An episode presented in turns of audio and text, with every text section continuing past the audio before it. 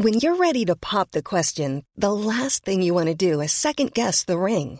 At Bluenile.com, you can design a one-of-a-kind ring with the ease and convenience of shopping online. Choose your diamond and setting. When you find the one, you'll get it delivered right to your door. Go to Bluenile.com and use promo code LISTEN to get $50 off your purchase of $500 or more. That's code LISTEN at Bluenile.com for $50 off your purchase.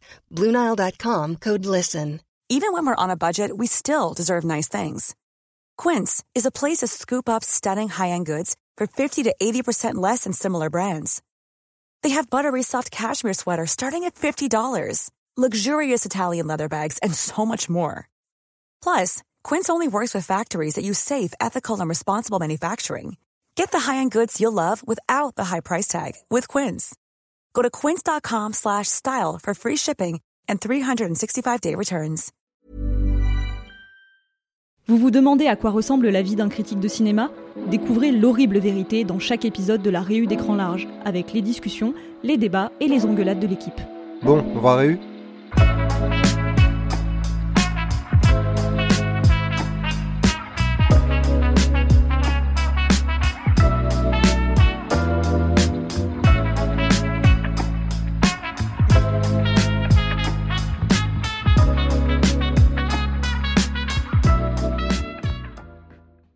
Les affaires reprennent, on commence la deuxième partie et la dernière partie de cette réunion sur les films de Dino, j'espère. Donc s'il vous plaît, ne parlez pas trop Déborah et Mathieu.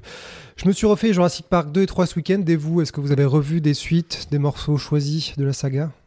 Mm, ouais, les Jurassic World. Et aussi euh, bah, Le Monde Perdu, Jurassic Park 3, mais ça c'est juste par euh, plaisir. Ok Déborah. Et toi Mathieu? Euh, toutes les excuses sont bonnes à prendre pour revoir Le Monde Perdu. Ah ouais, en entier? Ouais, ouais. Euh, non, le 3, j'ai revu des scènes, euh, voilà. Et euh, bon, les autres, je les avais déjà revus à l'époque quand on avait traité Jurassic World pendant la sortie du Qui 3. n'est pas si loin que ça finalement. Et ce n'est pas si loin que ça, effectivement. Euh, dans la première réunion la semaine dernière, on s'était arrêté parce qu'on avait déjà balayé quasiment un siècle de films et de séries de dinos, depuis Gertie en 1912 jusqu'à Théodore Rex et Tammy et le T-Rex, histoire de pouvoir confirmer. Ça Le nous a permis de mal, confirmer que la civilisation avait un sérieux problème avec les dinos et ou la drogue dans les années 90 en tout cas. Et bien sûr, on s'était arrêté sur le premier Jurassic Park, la révolution totale de 93. On avait un peu, bon, on dit comme tout le monde. En fait, le problème, c'est qu'on savait pas quoi dire de plus là-dessus. Peut-être qu'on peut parler plus des suites, parce que, euh, parce que les gens n'ont pas beaucoup parlé des suites de Jurassic Park. Non, mais c'est peut-être un peu plus simple, parce qu'il y a un peu moins de recul et un peu plus de, de débat. Euh, et puis j'ai l'impression qu'en plus, Jurassic Park 2, Le Monde Perdu, commence déjà à montrer toutes les potentielles failles de la, de la recette, quoi. À quel point tu exploites ton propre filon, comment tu m'enseignes un monstre, comment tu vas pousser les spectaculaires jusqu'à l'amener dans le royaume des hommes, avant de faire machine arrière, ce qui est un peu aussi ce qu'a fait Jurassic World 3 avec l'idée des dinosaures lâchés dans le monde. Donc, euh, bon, alors toi, Mathieu, on sait que t'aimes beaucoup Jurassic Park 2, Le Monde Perdu. Tu dirais que c'est un de tes préférés, en fait, de la saga Il est dans le top 3 Ah bah oui, c'est le Ouais, deuxième clairement. meilleur. Ouais. Ok, très bien. Dis ça. Un- clairement. Et toi aussi Ah oui, mais il y, a- il y aura aucun Jurassic World euh, dans mon top. Euh, ok, d'accord. Ben, je pensais pas à ce point-là parce que moi, je trouve que Jurassic Park euh, 2, Le Monde Perdu, il y a déjà quand même. En fait, je trouve qu'il y a des morceaux qui sont très bien, notamment évidemment la scène de la caravane, euh, mais pas que. euh, L'introduction est vachement bien. Je trouve que à partir de la moitié du film, après les hautes herbes, en fait, ça commence un peu à s'écrouler. Je trouve que la dernière partie du film est pas très drôle et une fois que, en fait, j'ai l'impression qu'il y a plein de personnages et que régulièrement c'est de la chair à pâté, genre notamment quand ils courent après la scène dans le camp, le dinosaure, le T-Rex les réveille et qui finissent par tous avoir peur alors que euh, on leur dit ne courez pas, ne courez pas. T'as vraiment cette sensation que t'as plein de personnages qui sont accessoires, qui servent à rien. Du coup, il y en a qui vont se faire bouffer. Et dans les hautes herbes, pareil, en fait, la tension est complètement étalée parce que t'as plein de gens, tu sais pas qui c'est, ils ont pas de nom et c'est un peu comme les gens dans, à bord du Prometheus. Il y en a plein qui se sont tués, mais tu sais pas comment ils s'appellent. Après, c'est de la chair à canon. Sur le point Godwin, quoi. Tu veux juste les voir se faire croquer, et voilà. genre, Ouais, mais euh, je trouve que c'est compliqué d'avoir peur quand tu sais que dans un groupe, t'as genre euh, 15 personnes qui sont des figurants, 3 personnages qui sont les personnages principaux. À quel moment je suis censé avoir un peu peur dans les autres? Je trouve que c'est un peu plus équilibré. T'as une, une bande, les gens sont un peu incarnés quand ils sont tués. Tu sais qu'il y a un peu d'enjeu émotionnel avec eux. Et là, je trouve que c'est vraiment complètement diffus à travers juste une bande de gens. Donc à chaque fois que je vois ce film, je me dis, bon, bah, c'est des morceaux de scène et autour, ils arrivent pas à articuler l'histoire. Et je trouve que c'est assez décevant chaque fois que je le revois. Vous me regardez d'un air vraiment. euh, vraiment Moi, je sais pas, vraiment, la fin, je la, je la trouve euh, marrante pour le coup, avec papa euh, T-Rex qui vient chercher son petit, avec le personnage du scientifique, euh, où du coup, euh, bah, il se fait bouffer par le petit, parce que c'est le moment de passation de la chasse et, des, et de comment t'apprends à chasser tout. Je sais pas, je trouve vraiment c'est des petites idées qui, qui sont assez drôles. et une ironie aussi, je trouve, bien piquante. Ouais, non, mais la scène du bébé T-Rex, euh, euh, la dernière fois que je l'ai revu, ça m'a refait penser à Gorgo, qui est un film euh, de monstres anglais qui est devenu hyper culte, où l'idée c'est des mecs qui trouvent un dinosaure trop cool, qui pareil le mettre en foire, et au bout d'un moment ils se font. Mais ce serait pas un enfant. Voilà, Qui est aussi le, le gag de fin de Piranha 3D, tu sais, qui, qui me fait beaucoup rire Ah oui, aussi. ça. C'est où ils se font appeler par le gars qui fait C'était des bébés Et puis le dernier plan, c'est un mec qui s'est bouffé par un piranha qui fait 4 fois sa taille. Bref. Donc c'est bien, j'ai parlé de Prometheus, il a pu caser le faire à 3 Attends, mais euh, Piranha 3D, le dernier plan, c'est pas genre le pénis qui flotte? Sûr que non, ça c'est euh, dans le film au milieu. J'avais peut-être La vraiment. mémoire Déborah peut-être s'est arrêtée à ça. C'est peut-être le moment où t'as coupé le film par contre. Peut-être que ouais, c'était le plan final pour moi. Mais après, j'aime bien le film et je me rappelais vraiment que le plan final, c'était un, un non, pénis. non, euh, non, non. Non, c'est- D'accord. C'est un jumpscare. Bon, bref. ça arrête. Déjà qu'on a pas prendre trop de temps pour parler dessus. Si on commence à Pardon, parler de j'arrête avec les piranha. euh, euh, ouais, ouais, non, non, bah, bah, bah, je, je suis pas d'accord. non, je Là, vous trouve trouvez pas que même le choix des personnages et le. Je trouve, je trouve que le- même les nouveaux personnages, ils sont un peu caricaturaux, mais dans le sens Spielbergien, dans le côté unilatéraux, mais en même temps hyper instantanément attachant. Genre Julianne Moore, instantanément attachant. Euh, Pete Postlewaite, qui est quand même un acteur euh, de calibre et qui est excellent. Il- je trouve qu'il rend vraiment bien son rôle de, de genre de gros bourrin chasseur euh, euh, débile. Il y a Vince Vaughn qui moi me fait rire, voilà, Mhm. je le confesse. Euh, non, Chacun non, ses je problèmes, trouve que- je, trouve vraiment qu'ils ont réussi à infuser euh, pile ce qu'il fallait pour rendre ça fun. Et j'ai- j'aime bien ce qu'il en fait. J'aime bien le. Moi, j'adore le l'hommage à Lost World. J'adore la dernière partie. Je sais que ça fait pas Mm. consensus, mais quand une des scènes qui m'a vraiment marqué quand j'étais gosse, bon, au-delà de la caravane et tout, c'est la séquence où ils attendent le bateau et ils ne s'arrêtent pas Ah et oui, ils oui. rentrent dans. qui est une pure séquence d'angoisse pour le coup, C'est ça qui marche très bien cette hyper séquence, marquante et très bien réalisée. Mm. Euh, et c'est d'autant plus ironique que, il a piqué le nom du bouquin de Crichton, qui lui aussi voulait faire un hommage au Lost World. Sauf que dans le bouquin de Crichton, il n'y a pas ça. Oui. Donc euh, c'est un peu drôle qu'il lui revienne à ce truc-là. Euh, et je trouve qu'il le fait plutôt bien. Bon, après, le bouquin de Crichton, c'est une histoire de, de virus euh, un peu bizarre. euh. Enfin, c'est en tout cas à la fin, c'est le truc euh, sur lequel le- l'histoire finit que les dinosaures ont un virus qui va Ouais. de son les condamner. Ouais. Donc ça finit pas de manière spectaculaire, Ouais. c'est plutôt Finalement, ça, ça bah, ils sont condamnés. ça ressemble comme- presque plus un peu au début de Jurassic World 2. Exactement. Sauf que dans Jurassic World 2, ils veulent vraiment les sauver. Alors que dans Et- le ouais. je pense que. Il bon. dit c'est peut-être À la fin, ils font- c'est la fin. Bon, quoi. ils vont tous crever, c'est pas grave. Mais oui, dans le livre Le Monde Perdu, c'est plutôt une histoire d'enquête parce qu'il y a des gens qui commencent à être attaqués Mm. sur les bords du Costa Rica avec des scènes assez angoissantes d'ailleurs de bah, les, les dinosaures arrivent et du coup ils s'infiltrent un peu discrètement. Bon, je sais pas comment les Ouais, dinosaures peuvent être discrets, mais bon. Et euh, Ian Malcolm est déjà le héros avec un autre mec qui disparaît et du coup Mm. il part en expédition. Et il y a plusieurs personnages qui sont là. Il y a notamment celui de Julianne Moore. Mais je crois qu'ils sont moins en couple. Ils sont juste très amis. Et il n'y a pas sa fille parce qu'il part avec une expédition et des jeunes étudiants. Et du coup, le personnage qui devient sa fille dans le, dans le film est juste une étudiante. Alors ça aussi, Mm. c'est un des problèmes de ce film. Je trouve que c'est vraiment comment tu peux motiver, et c'est le problème qu'ils ont dans Jurassic Park 3, c'est comment tu motives les personnages qui sont déjà allés sur l'île à retourner sur l'île. Alors du Bah, coup, dans le troisième, c'est un piège. Et là, c'est que sa copine y est. Bah, moi, justement, je trouvais que ça, ça, fonctionnait bien. Genre, celle qui n'était pas sur l'île, à qui Yann a raconté euh, Mondes et Merveilles, euh, bah, elle, elle a envie d'y aller parce que le, le danger, euh, autant dire que pour l'instant, elle se sent de taille euh, à l'affronter. Et justement, bah, Yann Malcolm est obligé d'y retourner un peu par amour. C'est bête, mais pour moi, c'est une justification totalement plausible. Mm. Et en Et- plus, derrière, bon, après, moi, j'ai un peu plus de mal avec le personnage de sa fille. Bah, personne ne forcément. l'aime. Ouais, voilà, c'est pas forcément. pauvre, tu vois, c'est- ne l'est. Mais non, mais tu vois, non, mais ce personnage, il est indéfendable et c'est pas. C'est un personnage prétexte, quoi. Bah c'est un, ouais, c'est un puis outil. Il est pas intéressant. C'est en plus, je sais pas, je sais pas pourquoi ils se sont dit, on va rajouter un enjeu émotionnel pour lui alors qu'il a déjà sa copine et qu'il y a Mhm. déjà 15 personnages autour. Puis ce qui fonctionnait bien avec les gamins du premier Jurassic Park, c'était que c'était nous en fait ces gamins qui étions fans, qui rêvions de voir des dinosaures, on était complètement obnubilés, on était nos petits geeks et tout ça. Et là en fait bah, c'est une gymnaste et à la fin elle fait une pirouette où elle fout un coup de pied. euh, On a dit qu'on parlait pas de cette scène. Ah, non, mais il y a tellement de what Ça, the fuck dans ce film et ça, certains c'est sont un the peu fuck, ouais. amusants, mais à la fin, notamment toute cette scène où les personnages se retrouvent dans l'espèce de centre abandonné où elle donc a fait euh, son moment gymnastique. T'as Julianne Moore à un moment avec les tuiles accrochées au toit qui les fait tomber sur le- les dinosaures. ça. Après, elle tombe et vous vous souvenez, elle tombe dans le sol, dans, elle tombe sur un néon, elle fait une roulade, elle sort par une fenêtre et là, elle est rattrapée par Yann et il continue. Tu dis, mais on dirait un cartoon, mais ça me fait même pas trop rire. J'ai l'impression qu'ils essayent même plus d'articuler les moments du scénario. C'est juste, les gens ils roulent ils font des roulés boulés, ils font de la gymnastique, ils passent sous un truc au bois, et vas-y, il y a l'avion qui arrive, c'est genre, ok, ça glisse, c'est vraiment. euh, Bon, il y a un niveau de je m'en foutisme qui m'amuse de moins en moins le revoyant, mais je comprends qu'on puisse trouver ça amusant et assumé comme juste léger et divertissant. J'imagine que c'est ça qui vous amuse, non? Ah, je trouve ça extrêmement divertissant. Je trouve que ce film est plus assumé dans le côté grand spectacle que le premier, qui certes le premier le met en scène, mais dans celui-ci il y a une forme de on lâche les chiens en fait, on lâche tout. Et euh, je pense que c'est pas un hasard que parce que tu sais euh, euh, la post-production de Jurassic Park premier du nom. Bon, c'est assez connu que Spielberg n'était pas vraiment présent parce que lui était en Pologne pour tourner Ouais. la liste de Schindler, deux salles, deux ambiances. Ouais. Et il dit que ça l'a beaucoup miné de devoir gérer des dinosaures géants d'un côté et de l'autre la production d'un film euh, très différent. Et que du coup il a pris un petit hiatus dans sa carrière, ce qui lui arrive quand même pas souvent, pour euh, reprendre. Et après il reprend avec euh, Jurassic Park 2, si je dis pas de Mhm. bêtises. Et je, je- je- je sens un peu cette maturation du on va tout balancer dans le grand Mhm. spectacle, on va y aller à fond. Et euh, il y a des trucs assez jusqu'au boutiste. La séquence donc avec le bébé euh, dinosaure, euh, elle est quand même assez impressionnante en termes d'effets. Donc celle de la fin ou de la caravane? Non, celle de la La caravane. Euh, parce que la- le, le bébé tenu, qui est donc été créé par Sam Winston, c'est. Bah D'ailleurs, Spielberg dit lui que c'est le fait le plus incroyable qu'ils ont fait pour Jurassic Park de la part de Winston. Et je pense qu'il a pas tort. C'est une, une, une prothèse géante qui est un être entier qui est contrôlé à distance. On est avant les années 2000 quand même, c'est incroyable. Et la vitalité de cette chose, enfin, t'y crois direct. Alors, oui, si on fait pause plusieurs fois dans la scène, on voit le câble qui relie, euh, qui Mais est de Vince Vaughn. Oui, euh, mais on s'en fout, on s'en fout, c'est Oui, c'est oui. trop bien, Mhm. voilà. Euh, c'est c'est vraiment hyper généreux et ils y, ils y sont allés, tu vois. Je trouve que ça, en fait, là, ça aurait pu être hyper feignant.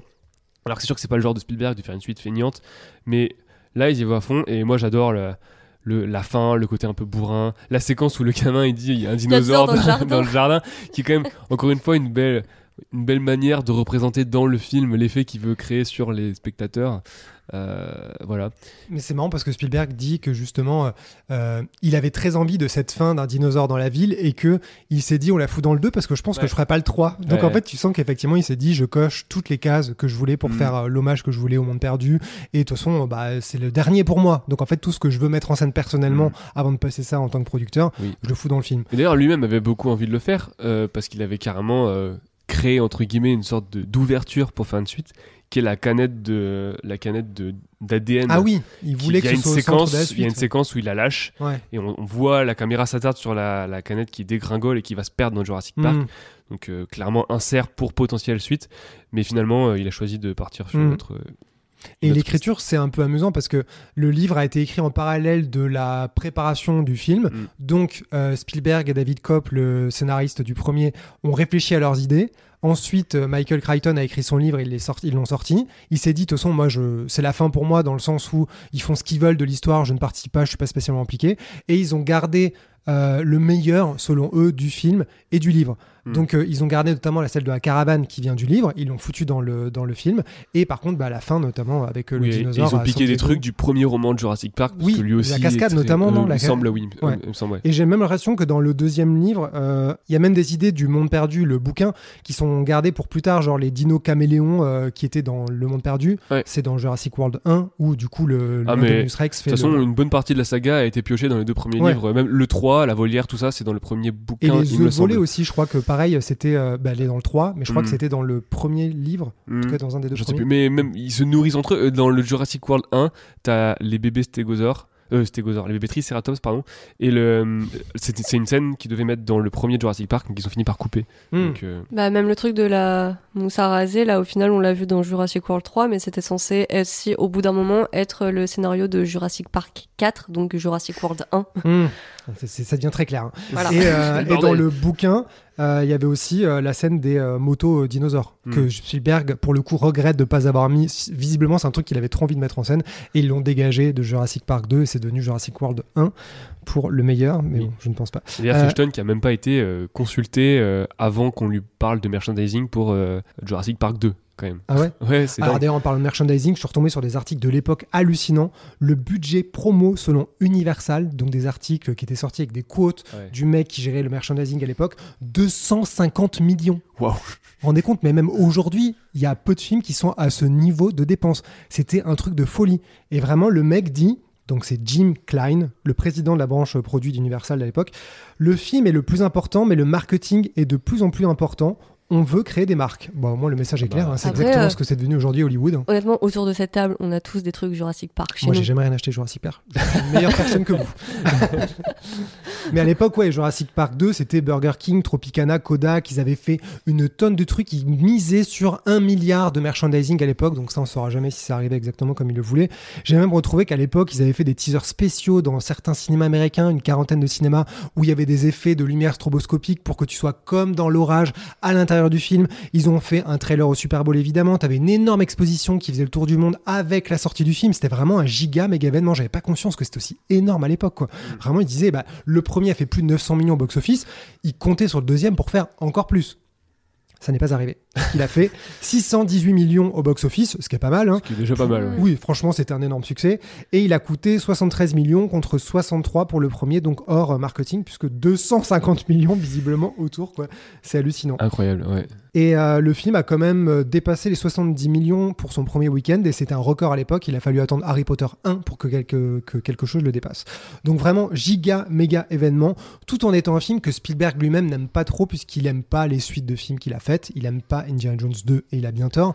Et il trouve que dans celui-là, un des trucs qui marche pas selon lui, c'est d'avoir pris des personnages qui n'ont plus le sens de la découverte et de l'émerveillement. Ils vont sur mmh. l'île, ils savent déjà ce bah, qui se passe dessus. C'est pour ça que je trouve que ça fonctionne bien avec le personnage de Julianne Moore, qui, elle, et euh, dans cet émerveillement. en fait, elle est à rebours de Ian Malcolm qui, lui, euh, c'est déjà euh, bah, toute l'horreur que ça peut être de ramener des dinosaures sur Terre, là où elle, elle est encore dans, dans un état d'esprit beaucoup plus naïf et justement, elle se prend la réalité dans la gueule. Je trouve ça marrant lui avoir créé une sorte de contrepoint à son cynisme, oui. tu sais. Et ouais, cette réplique qui me fait beaucoup rire quand justement la première fois qu'elle voit des stégosaures et t'as Vince Vaughn qui est en mode mais quoi?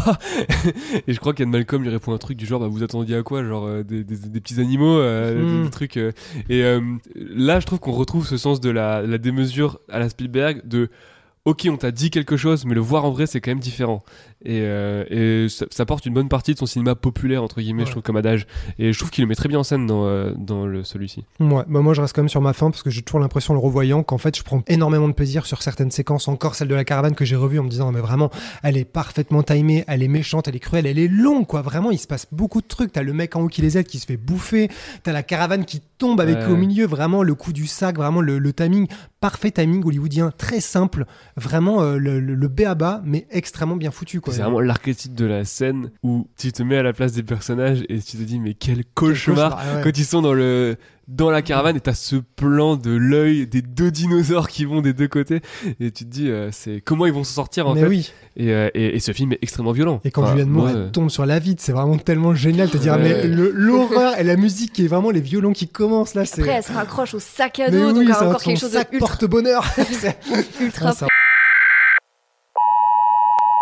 Salut, c'est l'équipe d'Écran Large qui interrompt le podcast d'Écran Large. On a un truc très important à vous dire. On lance une campagne de financement participatif sur Ulule et on a besoin de vous. Pourquoi on fait ça? Eh bien parce que comme tous les médias, on est menacé par des entreprises qui font la loi sur Internet, principalement Google, qui pompe de plus en plus nos revenus et empêche les gens d'accéder librement à l'information en créant un mur entre nous, les médias et vous. On lance donc une campagne Ulule pour plusieurs choses. Refaire entièrement le site écran large, continuer ce podcast et nos vidéos sur YouTube, et se lancer sur Twitch avec un rendez-vous en live pour analyser l'actu et interagir avec vous en direct.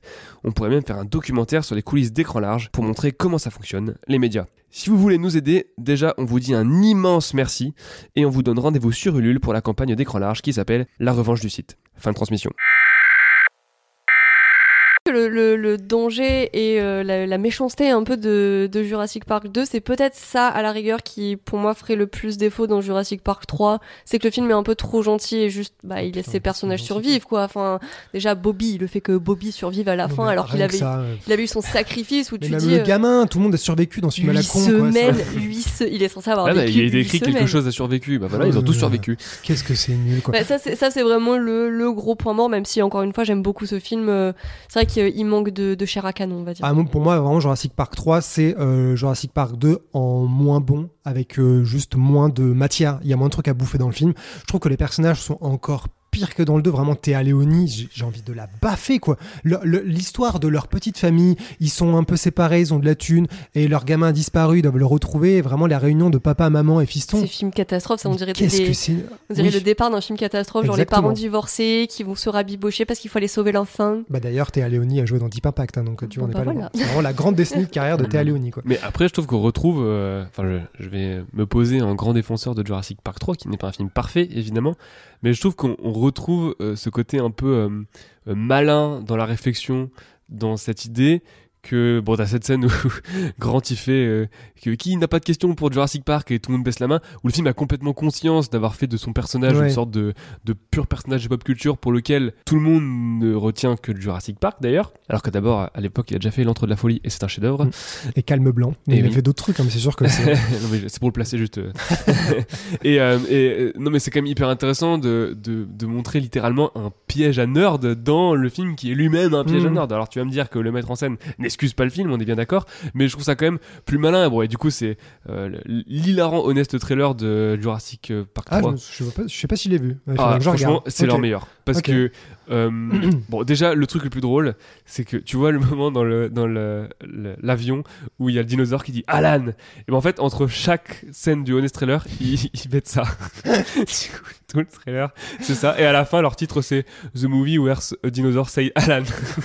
Et tu vois, en fait, je trouve que ça, c'est assez symptomatique de comme dans le 2, tu passes du raccord de la mère qui hurle à Ian Malcolm qui est dans le métro devant une pub. En train de En train de bailler, tu dis Ouais. c'est quasiment la profession de foi de Spielberg qui se dit Ouais.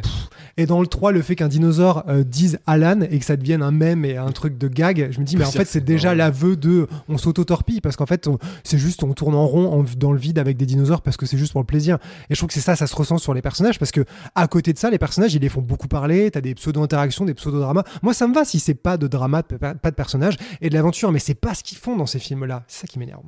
Mais en tout cas, c'était pas le, le cas de Sam Neill qui, lui, est revenu en disant que euh, s'il revenait, c'est parce qu'il n'était pas complètement satisfait de sa performance dans le premier Jurassic. Park. Il disait qu'il était trop impressionné par Spielberg, que du coup, il a pas su. Du coup, il voulait euh, poncer un peu son personnage euh, dans le 3. Et bon, ouais, bah, du coup, c'est ce, ce dont il se moque dans ce honest trailer, que ça s'applique vraiment fortement à Sam Neill le fait que euh, on le connaît que pour Jurassic Park on le piège pour refaire du Jurassic Park sans qu'il le sache. Et au début il veut pas mais on finit par la pâter avec un gros chèque. Voilà bon c'est c'est un, peu triste en y repensant mais c'est assez Hmm. malin comme point de départ. Bon après quand tu connais Oui, les déboires euh, de la production du film franchement ils auraient pu ça aurait pu être beaucoup plus mal s'en sortir ouais. Oui, parce que Sam Neill défend le film en disant qu'il a été un peu trop durement attaqué, mais qu'il Ouais. trouve que les dix dernières minutes sont quand même un peu en deçà du reste. ouais ouais Mais euh, visiblement, alors c'est quoi le bordel de la production? Dans mon souvenir, il y a un Alors. scénario qui a été jeté juste avant le tournage, non C'est ça? Non, mais en fait, euh, il y a eu euh, un premier. euh, En fait, il y a- c'est euh, le- Universal qui a, comme ça, euh, s'est dit on fait une suite. Et euh, ils ont d'abord proposé à un mec qui s'appelle Craig Rosenberg de faire le premier script. Et il a fait un script qui, euh, se- apparemment, serait une histoire de cinq ados perdus sur l'île. Donc, euh, wouh Je crois que Joe Johnston, il avait résumé ça comme un épisode de Friends. il, a dit. Il a dit que c'est un mauvais T'imagines à quoi ça pouvait ressembler pour Ouais. qu'il compare Mais je, me demande si plus tard il s'est pas défendu très très maladroitement en disant mais j'aime bien les mauvais épisodes de Friends. Euh, donc bon c'était pas une c'était pas la, la meilleure des idées. Et du coup ça a été repris par d'autres mecs qui ont fait un truc beaucoup trop compliqué apparemment à l'époque. Euh, ils s'arrachaient les cheveux notamment pour savoir comment remettre Grant dans l'histoire parce Ah que. Une des choses qui leur a permis de faire ce film, c'est que Neil euh, était, comme je l'ai dit, très chaud dès Mm. le début à l'idée de revenir. Euh, donc ils ont essayé de l'introduire, et c'était un peu compliqué. Apparemment, le script partait vraiment dans tous les sens. Si bien que finalement, sur décision de euh, Joe Johnson et de Spielberg, ils ont complètement changé de braquet sur une idée de Coep, donc le scénariste des premiers, qui apparemment d'ailleurs n'aurait pas vraiment écrit, il aurait juste donné l'idée. Hmm. Euh, et donc ils ont, ils ont, ils ont tout viré. Euh, mais à l'époque, euh, le truc était déjà storyboardé, il était déjà budgété, et c'était à 5 semaines du tournage. Donc pour un blockbuster pareil, c'est complètement inimaginable. Et euh, alors Johnson se dit qu'il se rattrapait en se disant que du coup ils allaient être dans le, le rush, et il croyait Ouais. pas si bien dire, parce que du coup ils ont engagé un duo d'autres d'autres scénaristes pour passer par-dessus, dont un mec qui s'appelle Alexander Payne, et qui dit, et oui, lui, et qui dit, en fait, ils m'ont engagé en disant on a déjà l'action, on veut euh, de l'humour, euh, de l'histoire un peu marrante, etc. Euh, tu peux nous rajouter ça.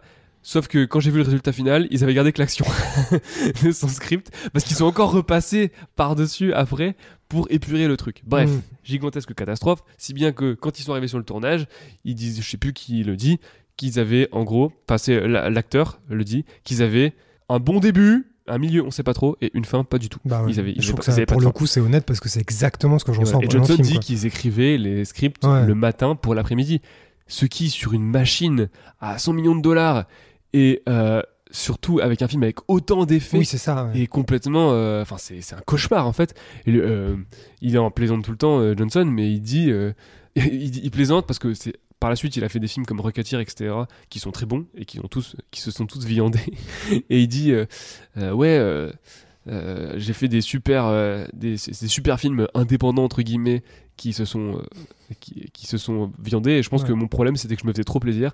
Donc c'est normal qu'un film qui a aussi bien marché, ça a été un, un enfer. il dit ça comme ça. Donc voilà, apparemment, c'était un, un pur cauchemar. Les acteurs Ouais. ont détesté.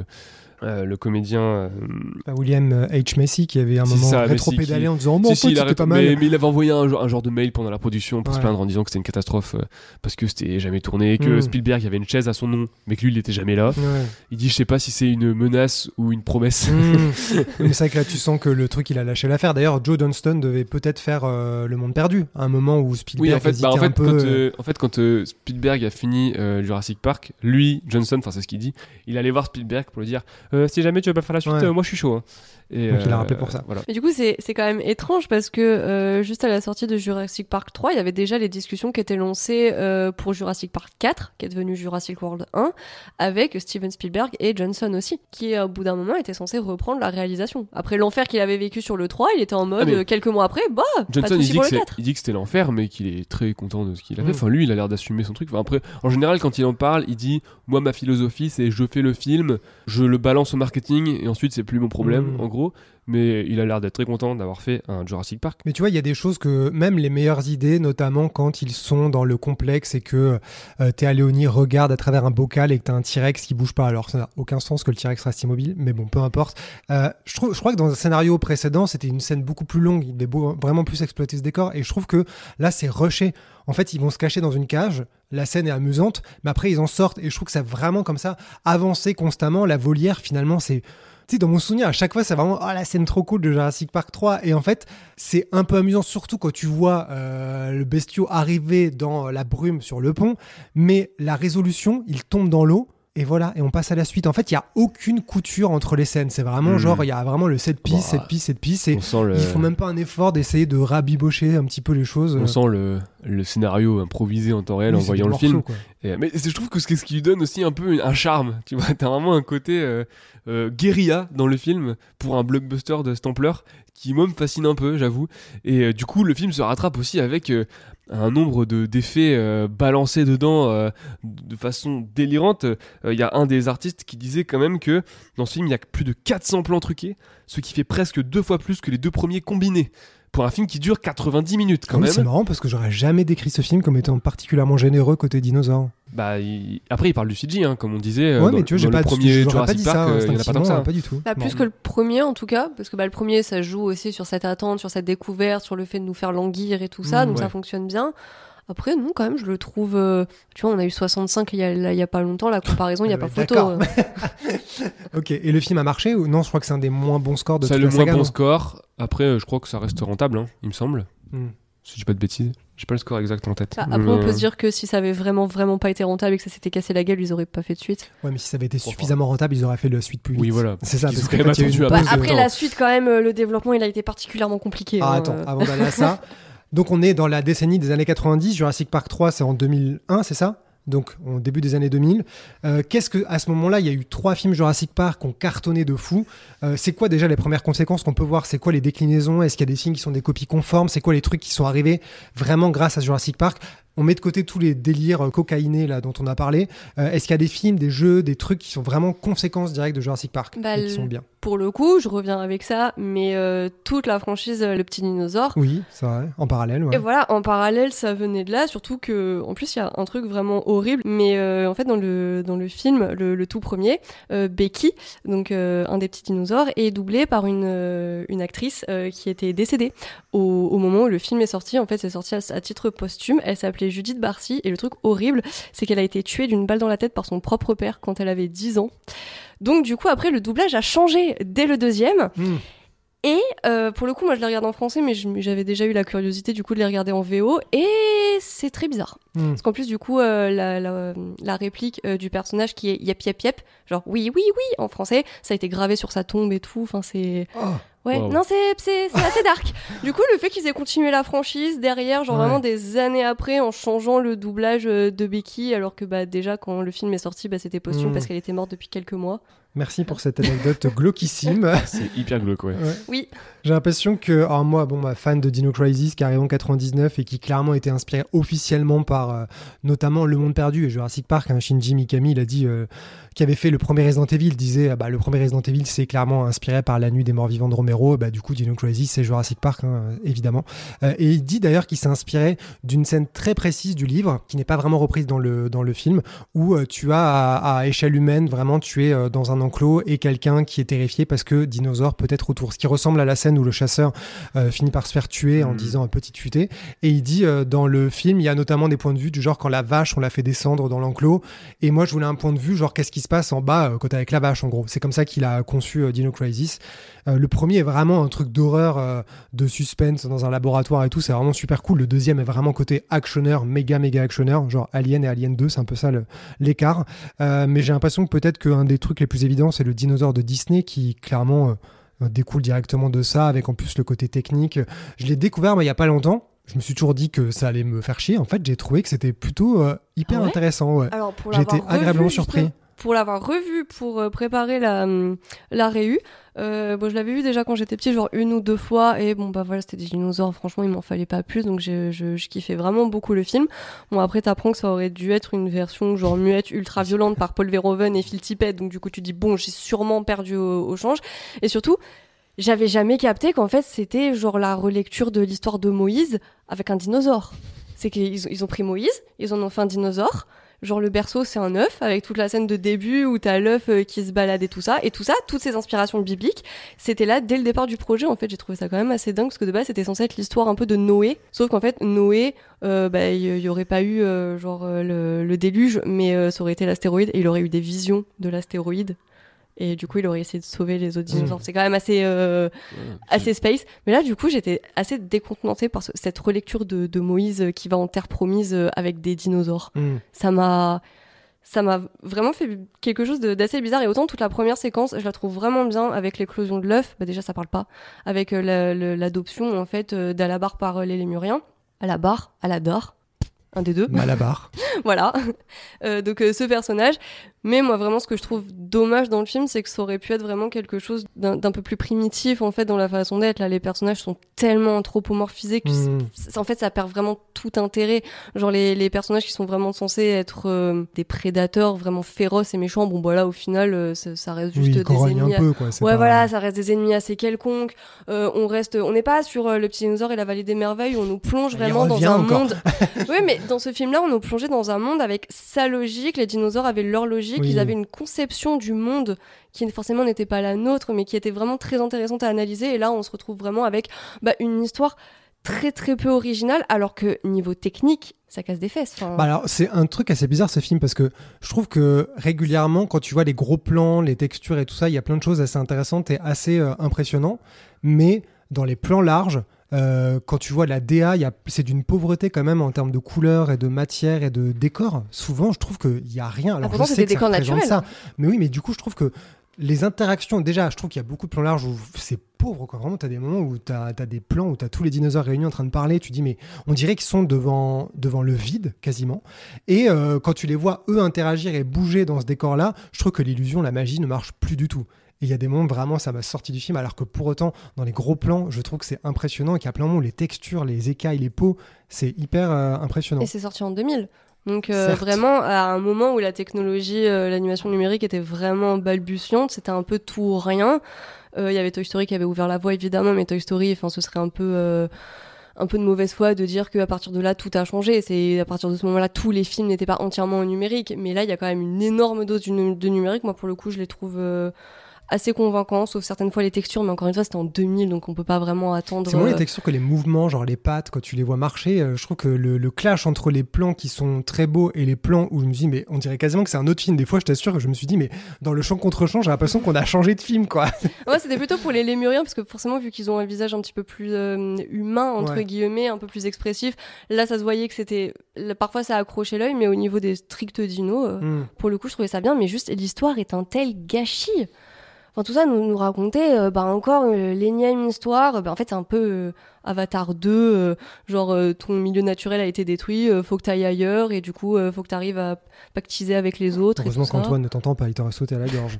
Euh, D'ailleurs, je trouve ça assez amusant que tous les dinosaures ils parlent, sauf le méchant. Les carnotaures ne parlent pas parce qu'ils sont tellement méchants qu'ils sont méchants, méchants et ils parlent Bah, c'est pareil dans le petit dinosaure et la vallée des merveilles. Pour le coup, t'as tout. Enfin, après, c'est quand même un, un gimmick euh, de l'animation pour bien te faire comprendre que les personnages gentils ont le droit à la parole. Les méchants, eux, ils sont bestiaux et ils Mm. ne parlent pas. Ça, c'est quelque chose que t'as souvent dans les, dans les Disney.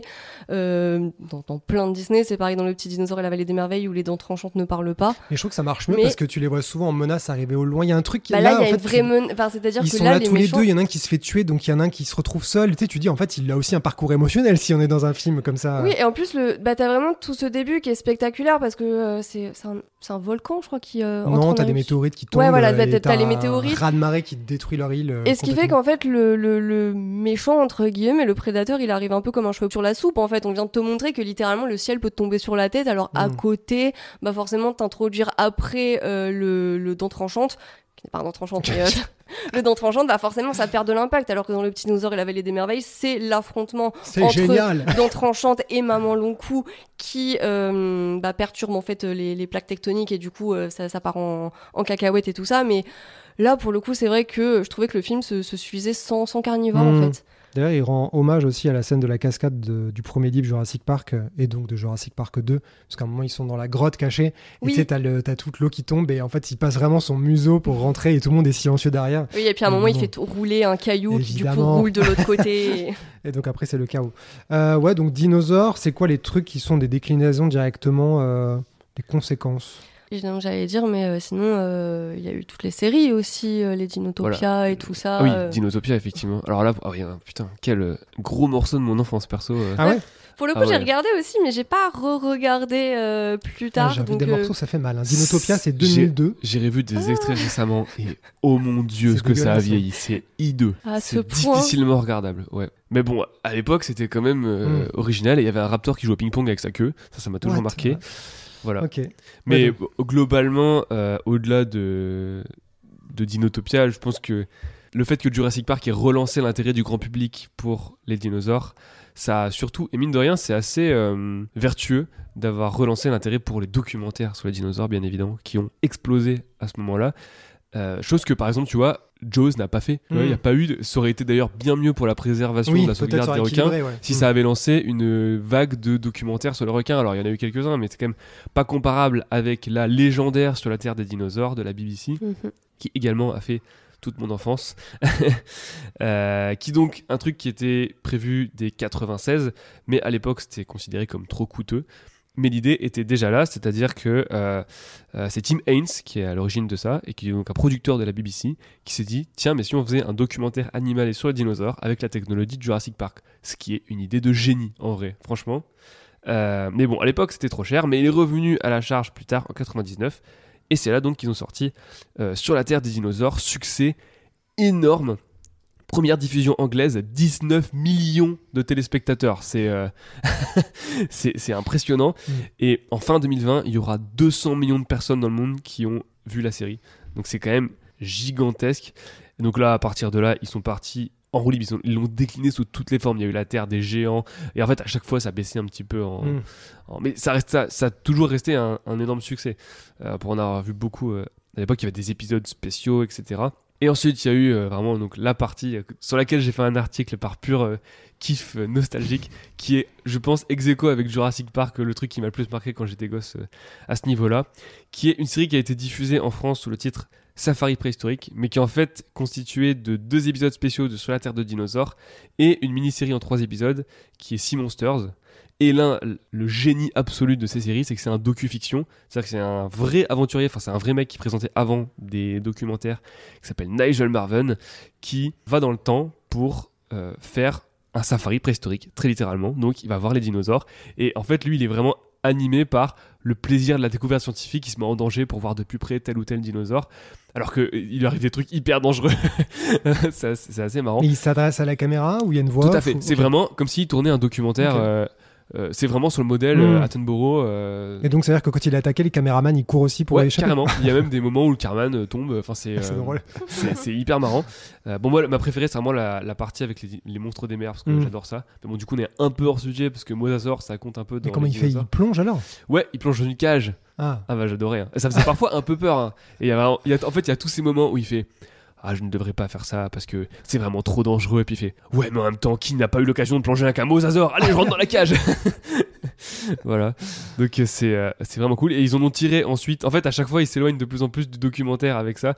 Ensuite, ils en ont tiré une série qui s'appelle Prehistoric Park où il revient dans le passé pour prendre des dinosaures et les préserver dans le monde contemporain pour les sauver de la, la fin des dinosaures. ok. Ah oui, d'accord, on est très loin. Voilà. Et là, on commence à être un peu plus dans la fiction. Et d'ailleurs, il y a des, à l'époque, il y a des gens qui ont, enfin, des gens de la prof, des universitaires qui ont un peu râlé contre euh, les séries avec Nigel Marven, qui ont critiqué ça en disant que c'était quand même euh, prendre le public pour pas intelligent du tout, que être, penser qu'il lui faut absolument un relais spectatoriel euh, Mm. pour euh, créer l'illusion et l'intéresser à un sujet en fait.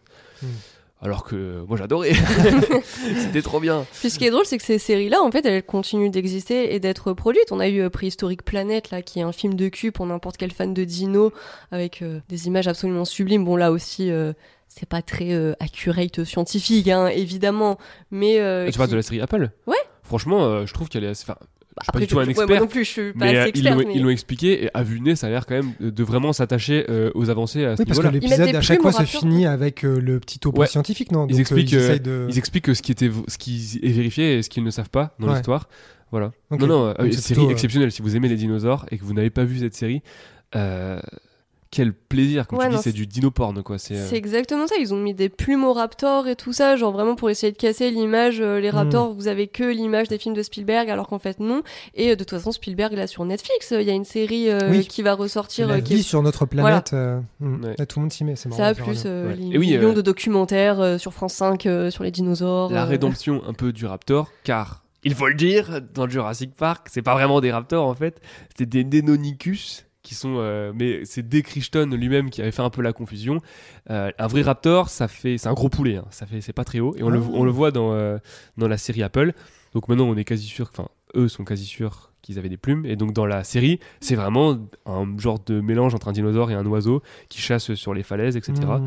Voilà, et le, le Deinonychus, donc lui, il faisait plutôt les 3-4 mètres qu'on connaît au, au, au film de Spielberg. Ils ont un peu interverti, parce que je pense aussi que ça faisait un peu moins effrayant de dire Deinonychus, alors que Raptor direct, euh, Hmm. tu vois, ça claque. Ouais, et puis t'as l'image de la peau rugueuse, quelque chose de très dur, Mm. solide, pas forcément euh, avec des plumes, quoi. Après, ça reste le même type de dinosaure, avec la grosse griffe, etc. euh, Mm. donc, euh, Mais d'ailleurs, c'est Tim Haynes là qui a fait. euh, C'était quoi sur la Terre des dinosaures, Ouais. c'est ça? Il a aussi co-créé une série des années après euh, Nick Cutter et les Portes Ouais. du Temps. Toujours avec la même. Enfin, en fait, c'est les mêmes gens, tout ça. Ils, Ouais. ils- ils- en Et- fait, ils ont créé leur boîte de prod à un moment. Et, euh, et ouais, alors, bah, c'est le dernier.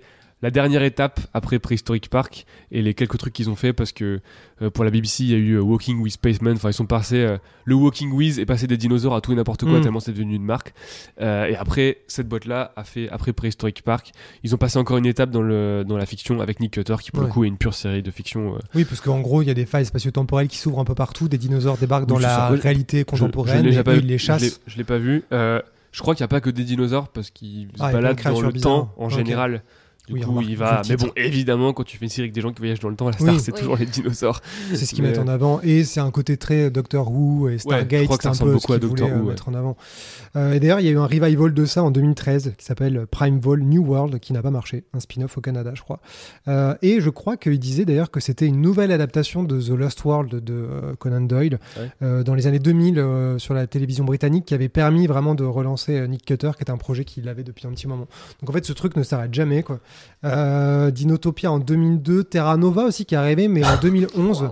Oh, qu'est-ce que c'était nul ça. Bah oui.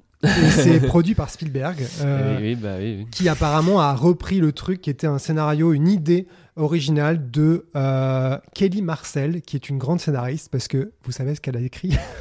Elle est créditée sur Venom 1 et 2, Oh. Cruella et 50 nuances de. Non, c'est Oh. facile de se moquer. Voilà. Donc euh, à l'origine, elle avait cette idée et ça a été racheté. euh, Enfin, ça a intéressé la Fox et Spielberg. Et Spielberg a dit Oh, il y aurait plein de dinos, ce serait bien. Donc elle a vendu le truc, elle s'est barrée.